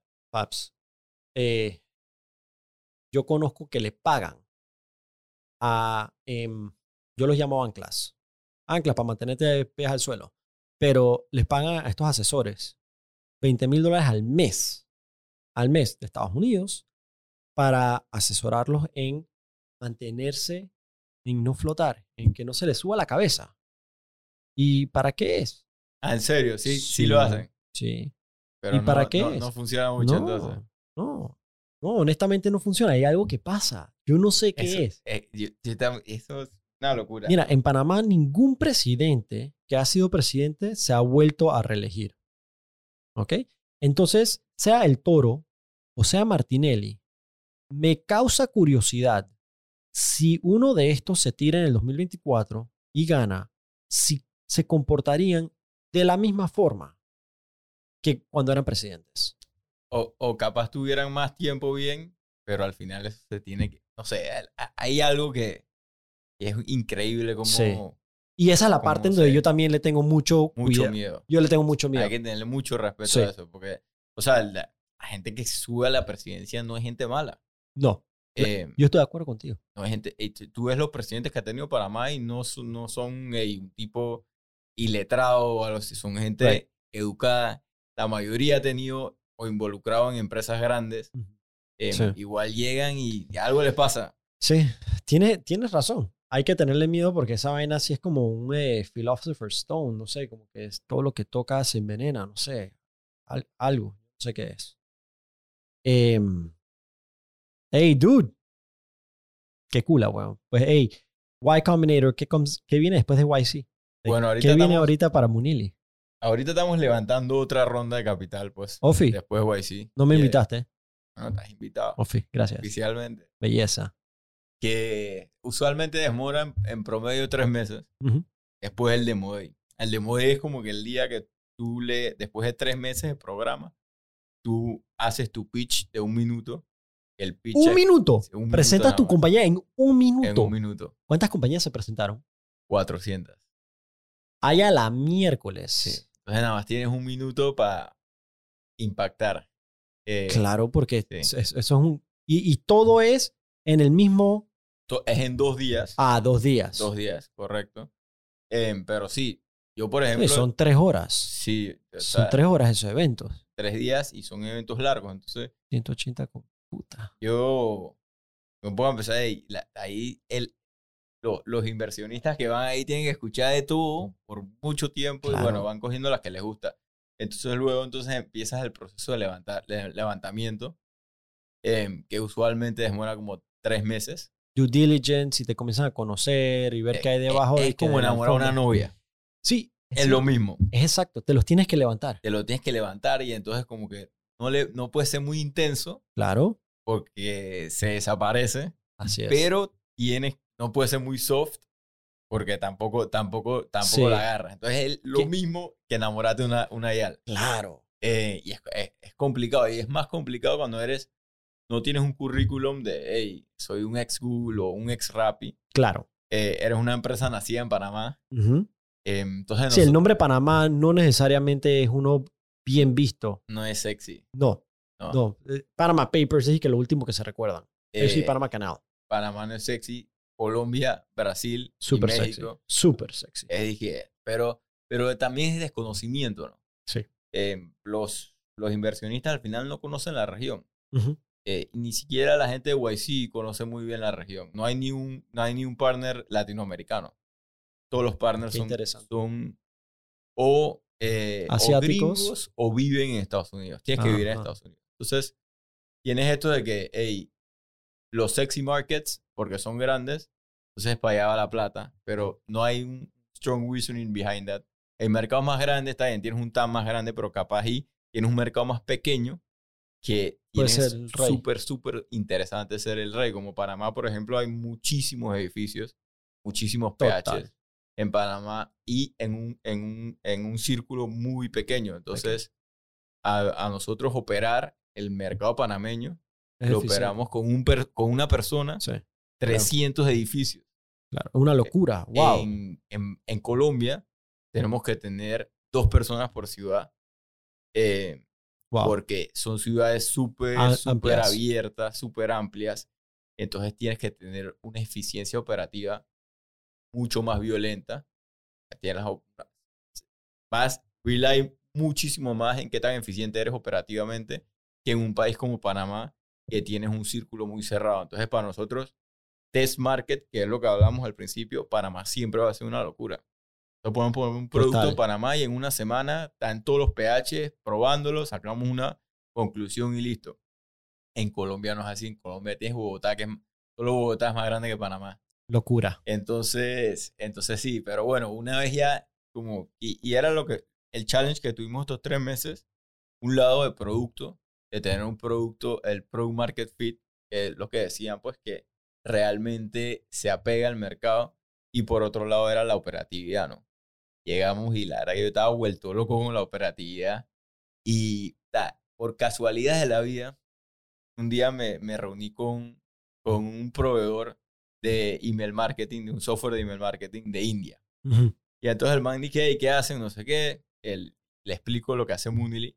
Y el man me dice que, hey, you're like the MyGate for Latam. Es que, MyGate, what's that? Y el man dice, look it up. Y lo busco. Y, o sea, los tipos tienen literalmente el mismo one-liner que tiene Moonily. No. O sea, los manes se venden igual. Misma, misma línea que se vende Moonily ¿De, de dónde son? son de India, son los más grandes del mundo. O sea, es el software que maneja más comunidades del mundo. Son Ok. estos manes. Eh, lo mismo que, un, que Moonily, son de acceso, de- de Right. access control for gated communities. Y los tipos tienen de todo. O sea, los tipos ya tienen ¿Y, integraciones y- y con están en todos los países o solamente en los, India? solamente están en India. Sí, es, eso en sí es un Sí, fucking es que continente. India es una locura. Pero Qué interesante, güey. sí, los manes tienen eh, integración ya con delivery apps. Dije, si pides un, Claro. un Somato, que es como el, el, el El, pedido, que acá está integrado. Tienen, ya tienen, que tú puedes pedir, que pedir una nana por ahí. Eh, Wow, qué hot. y tienen, wow. ahora, ahora lo que se están metiendo duro es para rentals. Entonces tienen que MyGate Rentals para que tú si vives un PH y estás rentando, ellos entonces ser el, el, el, El que. el software. Sí. Y ahorita. Rentals es un software, es, es un, un nicho en, en, en las startups que está súper hot. Eh, y, y si tú estás en todos los PH estos, porque es, ey, nada más lo pones, igualmente ya tú, tienes todo el stock. Todo el stock usa, tú tu, sabes. usa tu software. Exactamente. y la data ya que tú estás adentro. tienes, tú puedes empezar a generar data de, ey, de los PH que tú estás. ah, Súper sencillo, con una pregunta súper sencilla y cuántos son eh, propietarios o cuántos alquilan.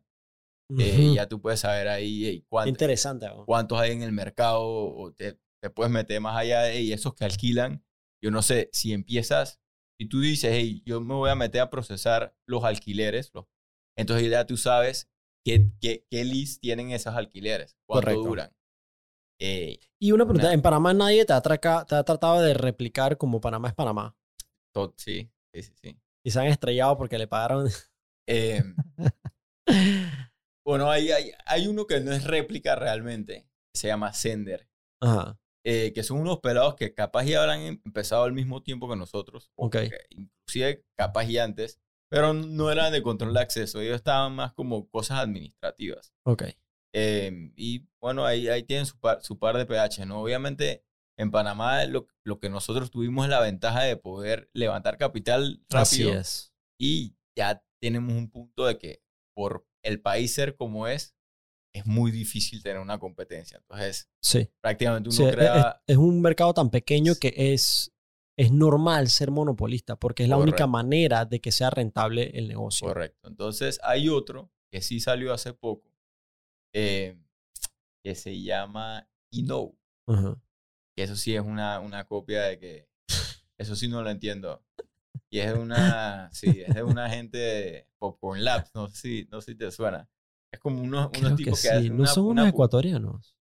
es un panameño, no sé si hay ecuatorianos ahí metidos, pero que hacen, tienen una publicitaria. Entonces, Típica, weón. entonces como, hey, Como no pueden hacer plata, se ponen a hacer publicidad online para terceros, hacer la Eh, aplicación a terceros y... es que esa, esa es la vaina. Y, y nuestro mercado es interesante porque tú tienes cientos de softwares para PHs, pero que no son, no son una, un grupo de gente que está como nosotros, que all in en ese software. En solo haciendo eso. es eh, una empresa, Panamá, imagínate, una publicitaria se pone a hacer eso. sí. En, en- pero hay, hay muy, muy común de empresas de seguridad que hacen softwares como el nuestro, de empresas de administración.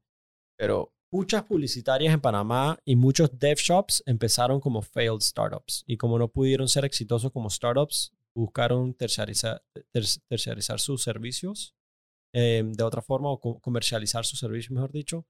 Eh, y ya. Y, y ahí terminan. Después de que un founder tiene, se casa y tiene bebés y ya no puede asumir tanto riesgo como antes. Y ahí es que terminan muriendo los sueños. total, total. Es como, hey, eh, en, el mundo de tech, uno tiene que agarrar una cosa, saber si va a pegar, y uno no pega y por otra. Pero no tratar de, de- de tener una publicitaria Total. y andar metiendo, dizque, una Total. cosa por aquí, una cosa por allá, una cosa por acá. Mucho abarca, poco aprieta, hermano. es, es algo que, ey, bueno, y tú, tú lo has hecho con, con Geeky, Geeky- Yo nunca, yo Eh, nunca he parado de seguir intentando. No, total. O sea, y O sea, tú, has- yo- tú- tú en tu historia, como tú has tenido buenos proyectos, pero, y esta es mi percepción, tú has Ujú. sabido decir cuándo, hey, Ujú. it's enough, Sí. y lo que aprendiste es aplicarlo al siguiente. Al siguiente. Sí, estoy de acuerdo. Y eso, eso es lo más importante de un emprendedor, Así es. porque donde tú te quedes estancado en uno, Ha- Hay gente que se enamora de sus proyectos. Y es que em, el startup no es el proyecto. La solución al problema es el proyecto. Y hay mucha gente que crea una solución para un problema que no existe. totalmente. Ese era el caso de Cryptex. Cryptex era un muy buen software, sigue funcionando, pero Cryptex realmente resuelve un problema que más estábamos forzando a que exista, que realmente perturbaba la existencia de la gente. Y me doy cuenta ahora, cuando, ahora, ahora con Geeky, porque veo el validation del mercado, cuando el user te comunica con el usuario. Y el usuario te lo dice, man, man, gracias a Dios.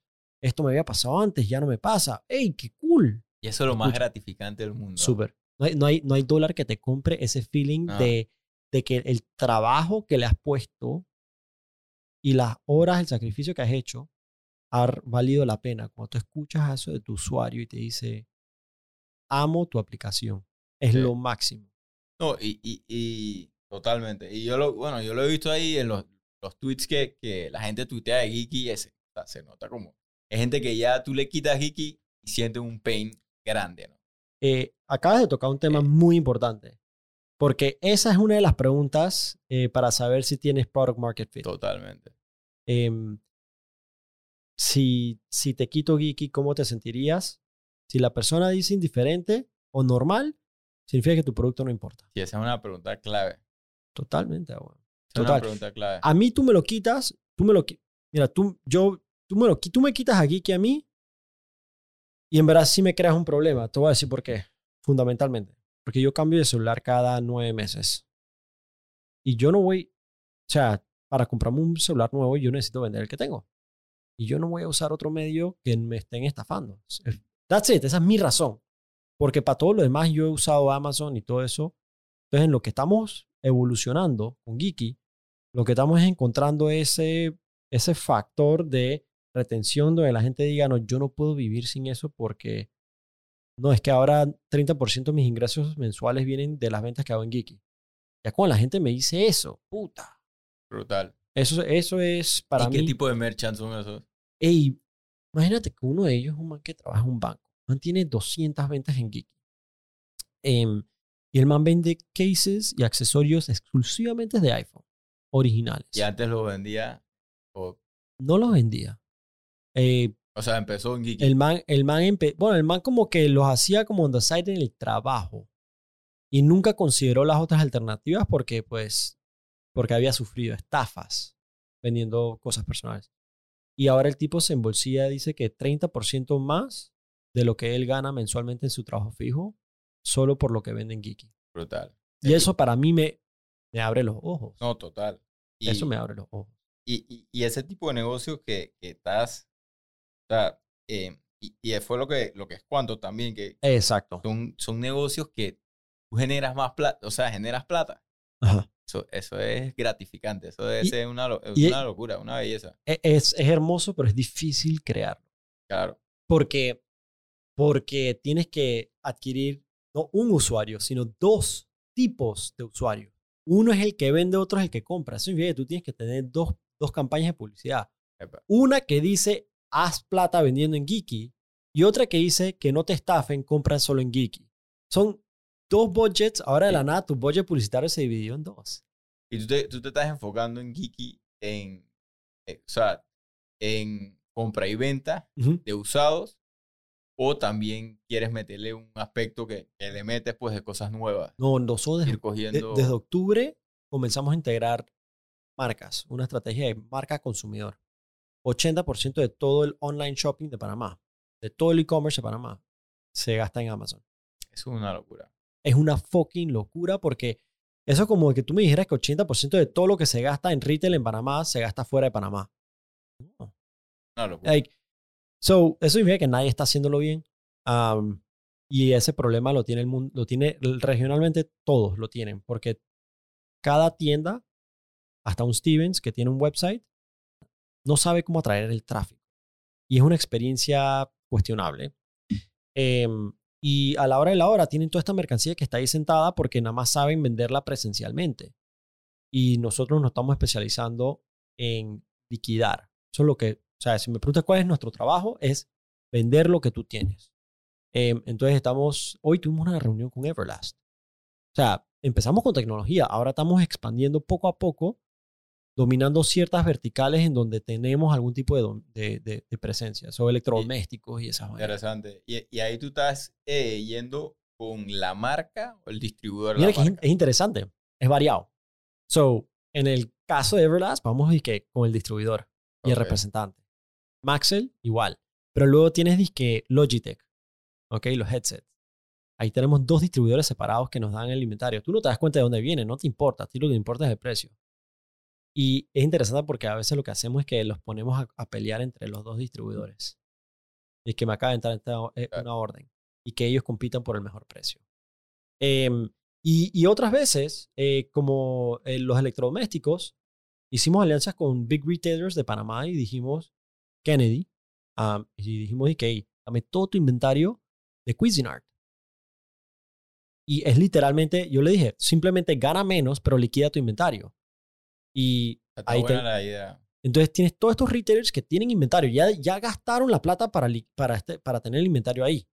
Entonces es inventario gratis que nos viene entrando y con eso resolvemos un poco del chicken and egg problem que nadie está ahí porque no hay nada que ver y nadie, o sea, nadie vende porque nadie compra y nadie compra porque nadie está vendiendo. So, con eso resolvimos el problema del chicken and egg problem, que es el tema de marketplace. Porque no, no sé cómo le dirán a, a los e-commerce de eh, estas marcas grandes que llevan años en Panamá. Realmente no sé cómo, cómo han hecho eso. Mira, eh. a todos los, todos los e-commerce les van mal en Panamá. o sea, ok. ningún- ninguno, No hay- ninguno es rentable todavía. Ninguno es rentable. Por sí solo. Em, Encuentra 24 es, eh, eh, está tratando de ser un e-commerce. They certainly have the funds. Y ellos tienen la plata, em, pero no han encontrado ni el éxito ni la rentabilidad en e-commerce. Porque tienen, a mi criterio, una dualidad de identidad.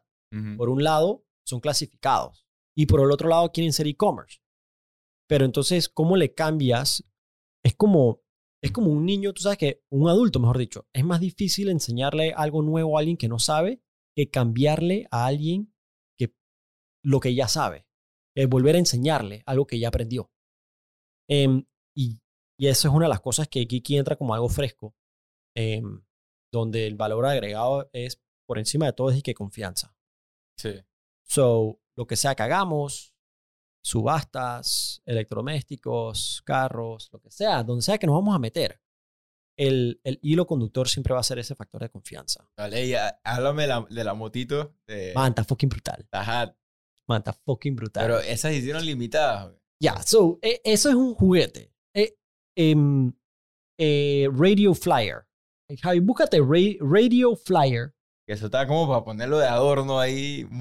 Hat. Está fucking chuchón. Em, sí, ya, so, esa vaina es un juguete para niños. So, Tesla tiene este jo- joint venture con la compañía Radio Flyer. Pon, Ah, Radio, wow. pon Radio Flyer Tesla.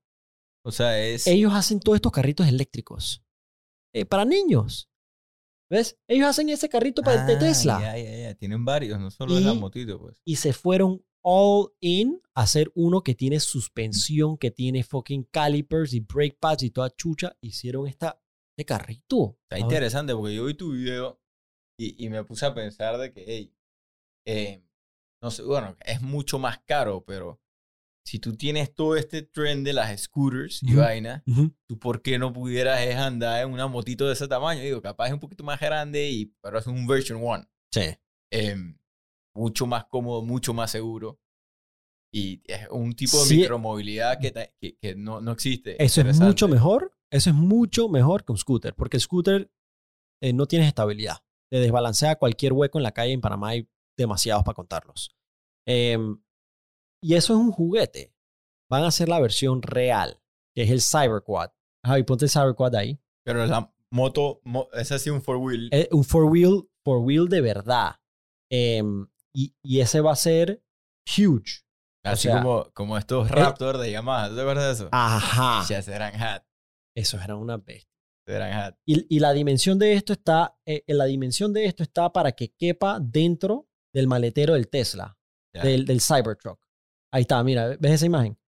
Y te viene, y el, y el Cybertruck va a tener su fucking rampa integrada para que tú subas y bajes. Y ahí, agárrate. Ya yo dije que hice las dimensiones. Ahí me cabe el mini. Sabes que yo tengo un mini clásico, así todo que old school. Ok. El hijo de puta cabe en el vagón de Ahí ese. adentro. Sí. Dale. Y ahí está, es la rampa. Pero eso, eso era lo que estaba hablando con Javi antes que llegara. Que para mí ese es el Cybertruck. ¿Tú cómo vas a andar por la ciudad con un bicho de eso? Es necesario, weón. Es muy grande, ¿ah? No, yo no creo, man. No, estamos hablando de la misma ciudad que, que tiene que fucking puta, y Diablos Rojos y... Ey, Pero eso es un poco tú- más grande que un F-150. ¿Tú crees que, o sea, tú crees que tú vas a preferir como daily use Ajá. usar tu Cybertruck versus el, el Model S? Claro que sí. Yo, porque yo soy Mayer. Yo creo que te vas, a- te, te vas a cabrear por un tiempo. Y lo pintamos lo- amarillo y le ponemos un vaina de taxi. Ah, Tú me estás jodiendo, hermano. te- ¿Cómo no? Lo vas a usar para ir para la playa, una vaina así, pero... Es que esa es la otra, la otra parte es que yo, O pa' yo no necesito, yo soy la última persona en este país, este mundo que necesita una pick Porque yo no voy ni para la playa, ni para la montaña. Yo soy citadino, hermano. Y yo no ando disque en construcciones tampoco que necesito disque maletero, para nada. Por eso te digo. No, eso es porque lo quiero, porque, man, tú lo ves y eso vaina parece de un videojuego. No, no, Está totalmente. fucking violento. Totalmente. violento. Pero imagínate más grande que un F, F-150. Esos, esos bichos son grandes. Ok, ahora, time out. Vamos a hablar. Dice que po- ponte tú, dice que domingo en la mañana estás dando una vuelta en la ciudad y cerca del Parque Paitilla ves un Cybertruck parado y el vagón entero está lleno, lleno de frutas y legumbres y tú tienes la pesa ahí donde está y yo estoy ahí vendiendo mis legumbres ya, y ya- ya te imagino. Como típico man en su pico vendiendo fruta por la calle. Ya te imagino. fucking caer. Y después por ahí que se buscan los, se buscan, No, ¿cómo ese- es que? La ese- calentadora, la le- refrigeradora, los metales, Eso la- le tienes que poner un megáfono. Ah, Eso viene con megáfono. ah, viene con megáfono. El hijo de puta ya viene con megáfono, weón. Ah, tú te pones por ahí y que se busca la tostadora. Eh, ahí yo me imagino el contenido que va a sacar de esa vaina. ¿Y cuánto- cuándo es la fecha de entrega? Eh, se ¿O supone... todavía no lo no Sí, lo han dijeron que ya, ya dijeron, ya confirmaron que es 2024. Eh, ellos no tenían ni la fábrica donde lo iban a construir. La fábrica acaban de abrirla este mes en Austin, Texas. Em, y la razón por la cual ese carro tiene esa forma no es porque ese es el diseño que querían, sino porque insistieron en que el carro tenía que ser blindado. Ah, el carro es blindado. Sí. Y como... ¿Por qué? Por- Eh, Porque te voy a dar la respuesta que dice... y- te voy a sí, te voy a dar la respuesta que dice Elon Musk. ¿Por qué no? ¿Cuánto pesa ese carro? ¿Pesa más de lo normal? Sí, o? claro. Ese hijo de puta pesa, weón. Ese man va a estar como en las 8000 libras. So, el carro, todos los paneles, todos los metales que tú ves. Javi, dame, dame un zoom ahí de, de un Cybertruck. Mira, lo- los urbanistas deben de odiar ese carro. Los urbanistas. Sí. ¿Por qué? Porque es un carro pesado, es un carro pesado de ese tamaño, Ujú. andando en la Ah, va, va a romper la calle, tú dices. La vaina es ey, un peligro. So, Tú, tú no vas a ver ni los niños allá abajo. so, la razón por la cual esa es la forma es porque e- el metal no lo puedes doblar más, no le puedes dar mucha forma, es blindado. Ok. por la densidad del metal. Em, y los vidrios son todos, eh, son todos blindados también. Ya, y, y todo esto es necesario para la ciencia. Ah, bueno. y si el tipo está probando algo, es- eso es lo único que, que, que creo que la, él, yo creo que él todavía no ha creído como, por ejemplo, los, los cyberloops. ¿Cómo se llama? Ah, así? los, eh, sí, Ah, em, los bueno, loops esos subterráneos. Hyperloop. Los- el Sí. Hyperloop. Yo no entiendo él por qué no hace un subway en el Hyperloop. ¿Sabes? Es lo que tiene, hace un Hyperloop para que vayan Teslas No, eh, ya están abiertos para que vaya quien, cualquier carro. o para que vayan carros por debajo. El tema Pero- era que el Hyperloop no tiene un sistema de extracción. Ok. em, para hacerlo más eficiente la construcción. Por eso es que insistieron Teslas, porque eran carros eléctricos. Entonces, el carro que entre tiene que ser un carro eléctrico, porque si emite algún tipo de combustión, no hay extracción ahí adentro. Ya, em, Sí. Pero- a mí me parece brutal el, el, el- pero yo pusiera un subway abajo, subterráneo. o sea, ¿estás hablando de restaurante? gente. No, no, Ah. no, que pueda llevar más gente porque y guía con Ah, total. yo tengo una guía con los carros, es que puedes andar un bicho de eso, Sí. Y yo voy a Ah. ocupar tanto espacio para una sola persona. totalmente. Sí. Total, sí, tienes toda la razón. Totalmente. Entonces, es una cosa cultural que es digo, Como las canchas de golf. bueno, Las canchas de golf son, son el, el eh, entiendo que los, los canchas de golf son el problema más grande para el agua del mundo entero. Ah. Porque lo que consume una cancha de golf em, en, en espacio, terreno, em, y lo que necesita en agua, nada más para existir, sin vegetación, sin árboles que crean, dizque, ¿no? Em, que consumen el claro. dióxido de carbono y te emiten oxígeno. Eh, ya, básicamente, dis- Makes sense. Imagínate las canchas de golf de Las Vegas. Eso es, eso es una fucking locura, eso de consumir agua, Fuck up, donde no hay agua. literal. Yo el otro día estuve leyendo, dizque, ¿cuántas... Al... Javi, búsquete ahí, que almendras, em, ¿cuántos galones de agua necesitas para una almendra? ¿Sabes que la almendra es tan costosa? Es, creo que el no es más costoso, o, o es el Brazil Nut, pero cuestan como 7 galones de agua para generar una almendrita de agua que le tienes que dar a ese, a ese árbol. Es. El problema del agua es un problema. Cinco cultivos con mayor co- consumo de agua del mundo. Dale, baja, baja ahí. Vamos a verlos en orden. ¿Tienes que la? No, baja, baja, baja. Vamos a verlos en orden. Entonces, ¿quién tienes? No, no, baja más. No, sigue, sigue, sigue. sigue. Ah, Vamos a ver los títulos. Ahorita, las almendras, sigue. Número El- uno. All right, next. El aguacate, aguacate. en Chile. All right. La caña de azúcar de Pakistán. En Pakistán tienen caña de azúcar. Ok. All right. So la caña de azúcar el arroz de Punjab. ¿Y el quinto cuál es? Los plátanos de República Dominicana. O sea, que vengan para acá, weón. Qué locura.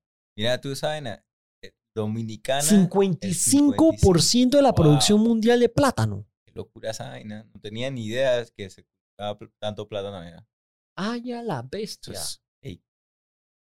Wow. Re- re- regresa, al, regresa a la almendra. Regresa a la almendra. Vamos a ver qué es lo que dice. ¿Cuántas galones de agua necesita la almendra? Eh, dos billones de litros al año. En California, eso en 12 litros de agua, lo que decía. 12 litros de agua. Ahí está. 12 litros de agua para una almendra. A mí, mira, vamos a estar llenos de ineficiencias. Por lo menos, por lo menos, el carro es eléctrico. Sí, ya- ya- y, ya- y bueno, y el Manta, o sea, ya él crea un precedente de, creo que por ejemplo en YC se ve que hay muchas startups que tratan de, o sea, que están haciendo algo green. Pues. Hay muchas de que, hay, hay algunas que son brutales que carbon capture, Ah, Muy que están interesante. buscando limpiar la muy tierra. de, Wow. de capturar el, el, El- carbon. El dióxido, el dióxido de carbono. Y entonces el proceso que tienen que hacer es una locura. Ah, Ahí, digo, ahí había otras de, que de, de buques eléctricos, había otra Wow. de electrificar los buques. Dice que los buques son un problema grandísimo en emisiones em, y es muy difícil, eh, millones de dólares que cuesta, a electrificar esa industria. Imagínate si, lo, si es complicado electrificar la industria de los carro. carros, imagínate la de los buques. Entonces hay una de hey, tratar de electrificar los buques de combustión que están en la Eh, calle. Em, pero ya tú ves un montón de mentes brillantes ya que se están metiendo en esto. En, en- lo que pasa es que son vainas que long term, ¿no? Eh, muy, muy long term. Imagínate Elon Musk, cuánto le costó que la gente se lo tomara en serio. Eh, la- las entrevistas que él tenía, seguro las has visto, de que cuando hicieron el IPO, la gente burlándose de que, ¿y tú qué crees que vas a vender? Que tenían el roaster ese. Y es, es, es al- eh, la gente que está, los emprendedores que están en ese rubro, la verdad que son de admirar. Yo me le quito el sombrero a él porque em, ese tipo, cuando él vende PayPal, em, él se hizo creo que 100 millones de dólares. Y todo el dinero, todo el dinero lo invirtió en Tesla, SpaceX y, y, y Neuralink. Una locura. O sea, el tipo tuvo que pedir plata prestada, amigos, y varias veces lo ha tenido que hacer. Em, en 2010, él estuvo confesando que en 2017 y 2018 fueron hell para él, porque la producción del Tesla Model 3 que era el primer Tesla de mass, mass production para las masas, eh, lo iba a, iba a dejar la empresa a la quiebra. Y tanta gente estaba shorteando la acción que es como que es como que está fracasando y de la nada todo el mundo comienza a barrer en contra tuya. Es una ayuda, you know?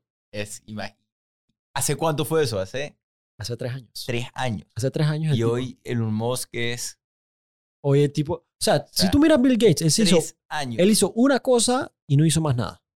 Este tipo, él no se cabrió, él no, se, él no estuvo satisfecho solo con PayPal. Ni siquiera solo con SpaceX.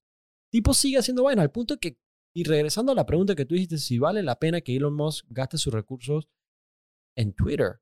em, él entiende una cosa. Ni SpaceX ni Tesla tienen eh, departamentos de mercadeo. No tienen departamentos. Olvídate de que no tienen, no gastan. No tienen departamentos. ¿Cuál ha sido el éxito de Elon Musk a nivel de todo? Ha sido Twitter. El tipo es la persona más seguida de Es Twitter. ¿Verdad? Porque ni siquiera, eso no lo había visto de ese lado. Porque él no tiene, no, no se comunica en ningún otro lado. El tipo solo tuitea. Y la gente que lo sigue, él se tira un peo y la gente lo repite y se lo fuma todo y se lo dice al amigo, la tía y la prima y todo el mundo. Y ese es su sistema de mercadeo. Y es muy orgánico. El tipo tuitea a las, es que tuitea a las 11 de la noche pendejadas. El man, el man lo dice, Sí. que la mayoría de mis tweets soy yo en el baño. que está brutal. El man tuitea lo que, lo que piensa. Sí. Y tuite, también como que tú ves el lado humano de él, Sí. el lado profesional. Y eso, eso creo que a la gente le gusta mucho. Que tú, tú haces mucho eso en, en cómo te mueves la red social. Sí. Que como que hey, uno deja ver y el, el tipo manda memes y tú ves que el lado, lo que le da risa a él. Sí. Y después está tuiteando de vainas locas ahí de, que hizo en SpaceX. Total. Sí.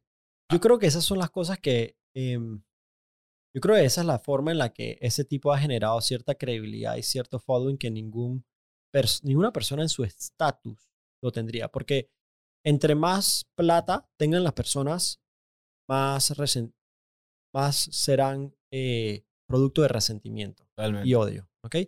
Y él, a pesar de tener ese dinero y de ser la persona más rica del mundo, él, él tiene todo este aprecio y todo esta, este fanfare que no es normal. Bill Gates nunca tuvo eso. No, y, y tú te enter- viste la última de Bill Gates, Sí. la del short. Fuck up, Que, ey, pero que, bro. que- Qué qué Que. Bill, Bill Gates lo- le escribe a él y que, hey, quiero que hagamos algo juntos ah, súper altruista para, em, para el medio ambiente. Y el man dice que todavía tienes una posición shorteando Tesla. 400 millones de dólares. 500. 500 millones de dólares. Y el man dice que aún la tengo, pero eso es un tema aparte. Y el man dice que, sorry, yo no puedo hacer nada con alguien que esté shorteando a la empresa que más ha hecho en el mundo por el cambio climático, que es Tesla. Desbarato. Lo destruyó. Desbara- Y es totalmente, o sea, en toda la razón. ¿Cómo se defiende Bill Gates de eso? No puedes. No Toda puedes. Pierdes. O sea, no. O sea, el tipo. O sea, hasta cierto punto, cuando tú ves esas cosas pasar, tú te das cuenta de que está hecho este señor, este hombre, que tiene ciertos valores y ciertos principios. Y él no es, o sea, no es capitalista. Él, no le interesa la plata. No. Es, es- creo que es el único billionaire ahí que it's, it's not all about the money. Eh, y tú lo ves con todos los bets que hace. Sí. Puedes o sea, financieramente, ¿qué sentido puede haber comprar Twitter a 43 billones de dólares? Total. Y no es que porque él realmente quiere hacer un cambio y no porque, o sea, él, él- capaz y seguro piensa que lo puede hacer, hacer más plata. Pero es más allá de eso, ¿no? Él quiere hacer el cambio en la red social que, como tú Sí, dices, para, para él, es- eso para él es, un, es de pasión. totalmente. Ah, pero no te equivoques, una persona como ese tipo, como Elon Musk, él es, ah, él es capaz y tiene la habilidad de convertir de sus pasiones en, eh, No, Con proyectos rentables. Seguro Twitter lo vuelve un monstruo. Y, y para nosotros en Panamá va a ser bueno porque el tipo lo primero que quiere eliminar es los bots. puta, yo estoy cabreado de los bots. Hasta, hasta en Instagram. Yo posteo una cosa en Instagram, inmediatamente que dos bots, que ay, no entres a mi cuenta, te va a gustar lo que vas a ver. Y cosas así. Yo estoy que fucking eliminando esto. ¿Cómo cabrean los bots? Ese man de alguna manera va a encontrar para quitar la- los bots y, y las cuentas pagas. Sí. En política esa vaina es... ¿Cómo que se llama lo- lo- los laboratorios esos que tienen un montón de celulares y que... Ah, sí, lo- y- sí lo- lo- los call centers. Los call centers. So, em, y es interesante porque muchos de ellos están hasta verified. Tienen cuentas verificadas. Em, y hay personas que no están ni verificadas. Em, hay gente chuchona que no está ni Totalmente. verificada. Te dice que ellos le- realmente no le han metido nada de energía a eso. Es que Nada ahí es donde te das cuenta de que yo espero que él restituya a Jack Dorsey. Porque Jack Dorsey se fue por demoralización de hacia dónde se fue su empresa, a dónde se la llevaron, porque él perdió control y él no le gustó en lo que se convirtió, él no podía ser parte de eso. Em, y lo que ahí hace falta es la pasión del fundador, porque ese amor al producto, ese, esa pasión por, y obsesión en cada detalle, en cómo debe funcionar, eso solo lo tiene en verdad em, el fundador. Total. Y, y yo creo que él no lo tiene. Él, él lo tiene innato, pero para que funcione en Twitter tiene que ser Jack Dorsey que lo, hace, que lo, que lo haga. Así que yo en verdad espero que, que ponga a Jack Dorsey de vuelta. Aunque ese es otro que anda... que es un monstruo emprendedor. Sí. Anda... Otro... Block. No, se mete. Chucha, con que pay.com, la vaina, Y él es el de Square también. Square.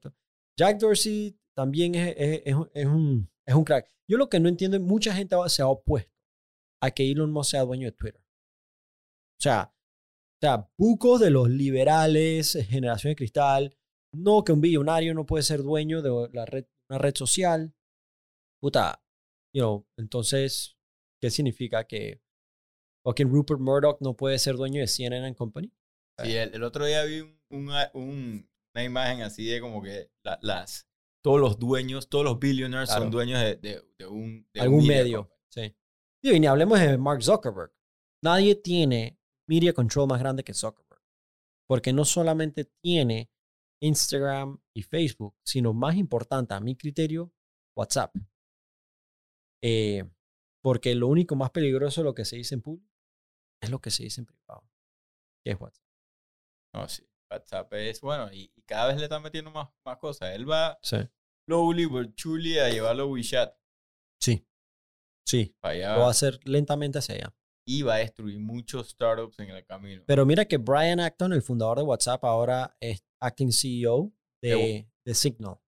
Ya. Oh. So, eso es muy interesante. Toda esa movida. Toda esa movida. Buena movida esa. Em, Carlos, mi hermano. Pero bueno. Hey, no, te quiero honestamente felicitarte por todo lo que han hecho ustedes, tú y tu equipo. Em, yo espero el día.